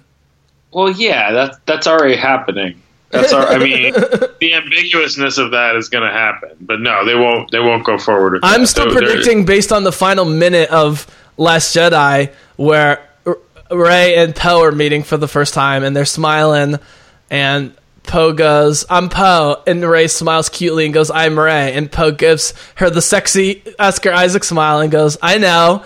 As soon as I saw that, I'm like, they're gonna st- tease Poe and Rey because they're exactly Leia and Han, right? I mean, Poe and Rey are exactly Leia and Han. They balance out each other so great. And so on top of everything else, the Reylos are gonna be unhappy because Rey's gonna murder Kylo and then end up with Poe Dameron, which I'll be thrilled about. We'll have to say. Sorry, Reylos. I love you guys. You're super smart and interesting. I just don't understand the loving of the murderous, genocidal bad guy. Yeah, it doesn't make that much sense to me. Yeah. I can't understand it. Yep. Well, hey. Different strokes for different folks, right? Or that's what we say in America to justify everyone's views being equally valid. That's the real problem is you don't get points for being smart and arguing things well these days. That's why they killed Socrates. S- Simi, they murdered Socrates specifically because they couldn't keep up with his uh, his accusations that were so philosophically deep as to how corrupt society was, and so they murdered Socrates. That's why they killed uh, uh, um uh, uh what's his name, the astronomer Copernicus. And uh, Galileo. Yeah, and JFK and Malcolm X and Martin Luther King and Robert. Medgar Evans. Yeah, yeah. yeah. Oh my god. All of them. Simi, we need we need Star Wars, baby. We need Star Wars in our life. Give people hope again, leading into Hey, I 2020. want to say, I do want to also say that um, I meant to tell you this at the one point. Carnival Row also does, oh uh, just like The Witcher, what you were saying, where Mhm. they're rounding up people and and just the idea of the politics versus it. So, like the prequel I just read was talking about how the Fae, the fairies, were like of high society, and then they're getting invaded by this uh, dominant force, and then these like Fae from The Witcher. They used the term Fae in The Witcher too. Yeah. how they do. So, and then they're like coming into, uh, they're being protected by the army from the Burgue, which is the humans, and like that's like the first interaction where like Burgue, like humans are truly interacting with with Yeah. fairies, and there's fairies, and then there's these pucks, which are kind of like um, not a centaur, but like um, something between a centaur and a uh, If you like that, what you're describing, you will love the fucking Witcher. It, it, it- yeah, it hits all those notes in a different Something way. between a centaur and a satyr, uh, but like two legged. They're called pucks, and they're like they have horns and shit. Anyway, Yeah, but, Puck, uh, Puck from Puck from Midsummer's Night Dream. I mean, that's a blatant Shakespeare reference, and I love that shit. Oh yeah, yeah. They're called pucks. Pucks and fae. Um, fae are like fairies, and they have wings and can fly, and the pucks are like have like hoofs and have horns and and like they're like second class citizens traditionally. They're like Mm. they're like black people basically, like uh, in in the in the South. They're like slaves. And, anyway, Black uh, people aren't second class citizens. Now you're getting political. I'm just kidding. right?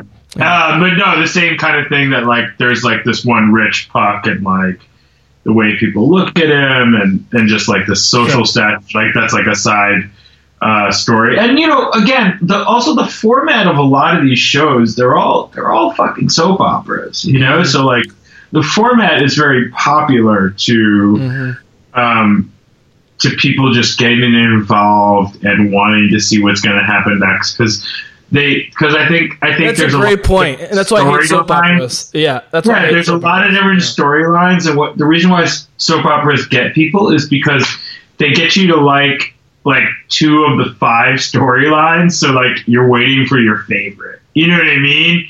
And like the rest you're tolerating, but you're like waiting to see what's happening. People are evil deep down, and they want to Jim engage their. People want to engage their evil animalistic instincts. I mean, it's you know, I, I'm doing commentaries for the first. but it's also it's also a little bit of uh, it's also a little bit of um, you know cat and mouse. Like they're giving you a little bit of or like uh, a little bit of carrot dangling. Like they're just like giving There you a little lots bit of lots of suspenseful shows that, that aren't soap opera in the way Game of Thrones and some of the shows are, but I don't want Right, to. I'm, I'm just saying that traditional format is also very cunning. They do that as well. That's my point. Well, I've officially removed Twitter from my phone because I cannot take it anymore. I'm done. Done. It's a hooker. I'm out. I'm out. You know what's good about the only thing I don't use Twitter to read anything. I use it just for up to date reference, like just so like I know exactly what's exactly happening. That's what I want to use it for, but it's getting overtaken by the Reylos and the anti-Reylos, and I can't take it anymore. Uh, I don't read my storyline. I only use it for reference. Like I go to like like for example, I have a player on fantasy that just was injured, Trae Young. I really hope your your your ankle gets better. Uh, it looks like you took a bad fall, so Trae Young is out. He'll probably be out at this, in my estimation, two to four weeks with a pretty bad ankle sprain. All right, buddy. Well, I have to say it was a blessing in disguise that the first 30 minutes that kept breaking up, which was mostly me just bitching about Star Wars fans. I'm so that was it was a filter. This this this this. It was it was. well, we got God's- two and a half hours since then. We got two and a half hours since that happened, and so you know it was a great ramp up. And uh, I've talked to you in the past about I love our, our conversations because I'll get a Rebels commentary, and then I'll get a Game of Thrones commentary, and then I'll get a Reylo commentary, literally from the same podcast. It, it's it, it's fantastic. It- it's absolutely it's a blessing and a gift, my friend. So thank you so much. Thank you for being Yeah, dude. patient with me. Thank you for No staying on so long. Uh, and thank Reina. Uh, but this was this was very therapeutic, and uh, I definitely needed it. But it was it was nice after that early me bitching and sound problems, which was God telling me to ignore the negativity. I think because as soon as we got onto normal Star Wars, we really only had one sound problem after that. Yeah, dude, this was a lot of fun. I think we did a lot. I'm looking forward to doing. We promised the people Kill Bill. We will do Kill Bill. Kill Bill is coming up soon, folks. Uh, and we need to, uh, of course, finish up some of our Rebels. But there's a lot of good things to be had. A lot of great things to talk about. Uh, hashtag Watchmen, Peaky Blinders, uh, Carnival Row.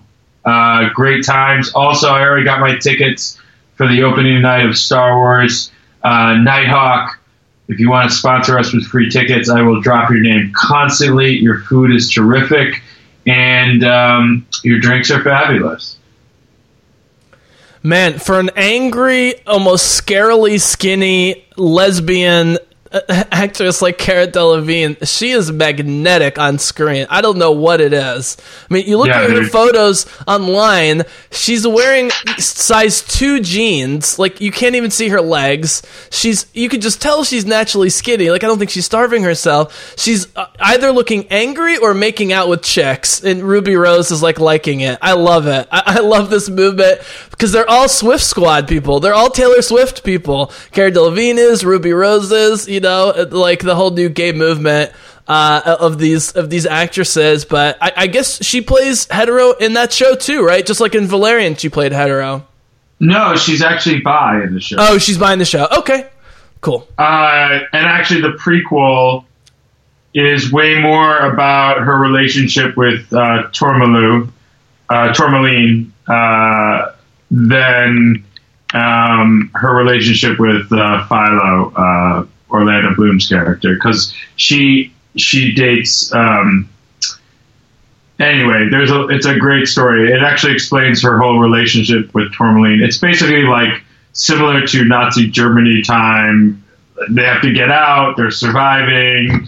Like the ghettos are starting, you know, and things like that. And people are, you know, teaming up with their closest friends, if you will. So as they ref- refugee to different parts of the country. So it explains their backstory in the Carnival Row, uh, Amazon uh, Audible, which is also free, by the way, with Audible. If you are Audible member. Well, speaking of which, pre- I just the prequel to Carnival Row is great. So if you want to listen to that and then watch Carnival Row, that wouldn't be a bad idea. I did it the other way because of the way they came out. well, speaking of all that in Audible, I just texted you my final thought. Oh, what, uh, about The Witcher? The Last Wish.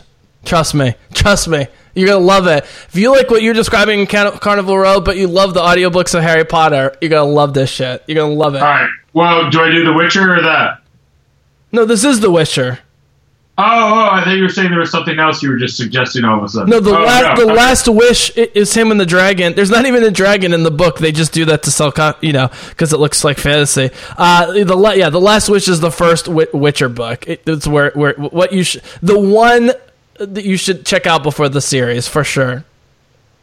Okay, The Last Wish. The last wish is delightful. That's the first book? Yes. The Last Wish is the first book. It's it introduces you to Geralt, the world of witchers and sorceresses and monsters and all the complex Is that issues. the right Is that the right way to start it? Or Yes, it's the me in a first one he published. No, it's the first one he published. It was the introduction of all the major characters other than Ciri, who comes in in the second book, Sword of Destiny. But both of those take place before the series that the show is based on. So this is not going to spoil anything from the show. If anything, you'll get to know why his uh, annoying but lovable best friend Dandelion is his uh, annoying and lovable best friend, and why he's in love with this really dark, manipulative, at times seemingly evil sorceress, uh, Yennefer, and why he falls in love with her. It is a re- for reasons in both cases you would never think, but they all go on adventures and journeys together into, into this crazy world. Um, and it, it's it's it's dark and delightful, if, if such a thing can exist. So, okay, Simi, this was great. That's awesome, man. This is a lot of fun. I love you, Can't buddy. wait to do it again. We gotta get I love more you. going. This is going to be too, buddy. this is going to really quick. This is going to be the first ever podcast I edit backwards because we we've had more success. Like with- Memento. Exactly. This is the Memento podcast. Oh my god. Did you just you kill go. me? Did you just kill me and then make a tattoo that you're going to kill me because you have nothing else to live for? Oh shit. John G. You're a John G. I'm a John G. Oh man, Joe Pantoliano, man, killing it. Killing it. What's up? All right, dude. Uh, speaking Buckle of up. Sopranos, Buckle up, also, Dorothy, also gets because Kansas is going bye-bye. also gets killed in Sopranos. Cool Kansas, man. Kansas is going bye-bye. Full, full, cir- full circle. Exactly. All right, Bizzlecast listeners, thank you so much. Simia, you take us out. Save the rebellion. Save Save the dream. Bizzlecast out. Go,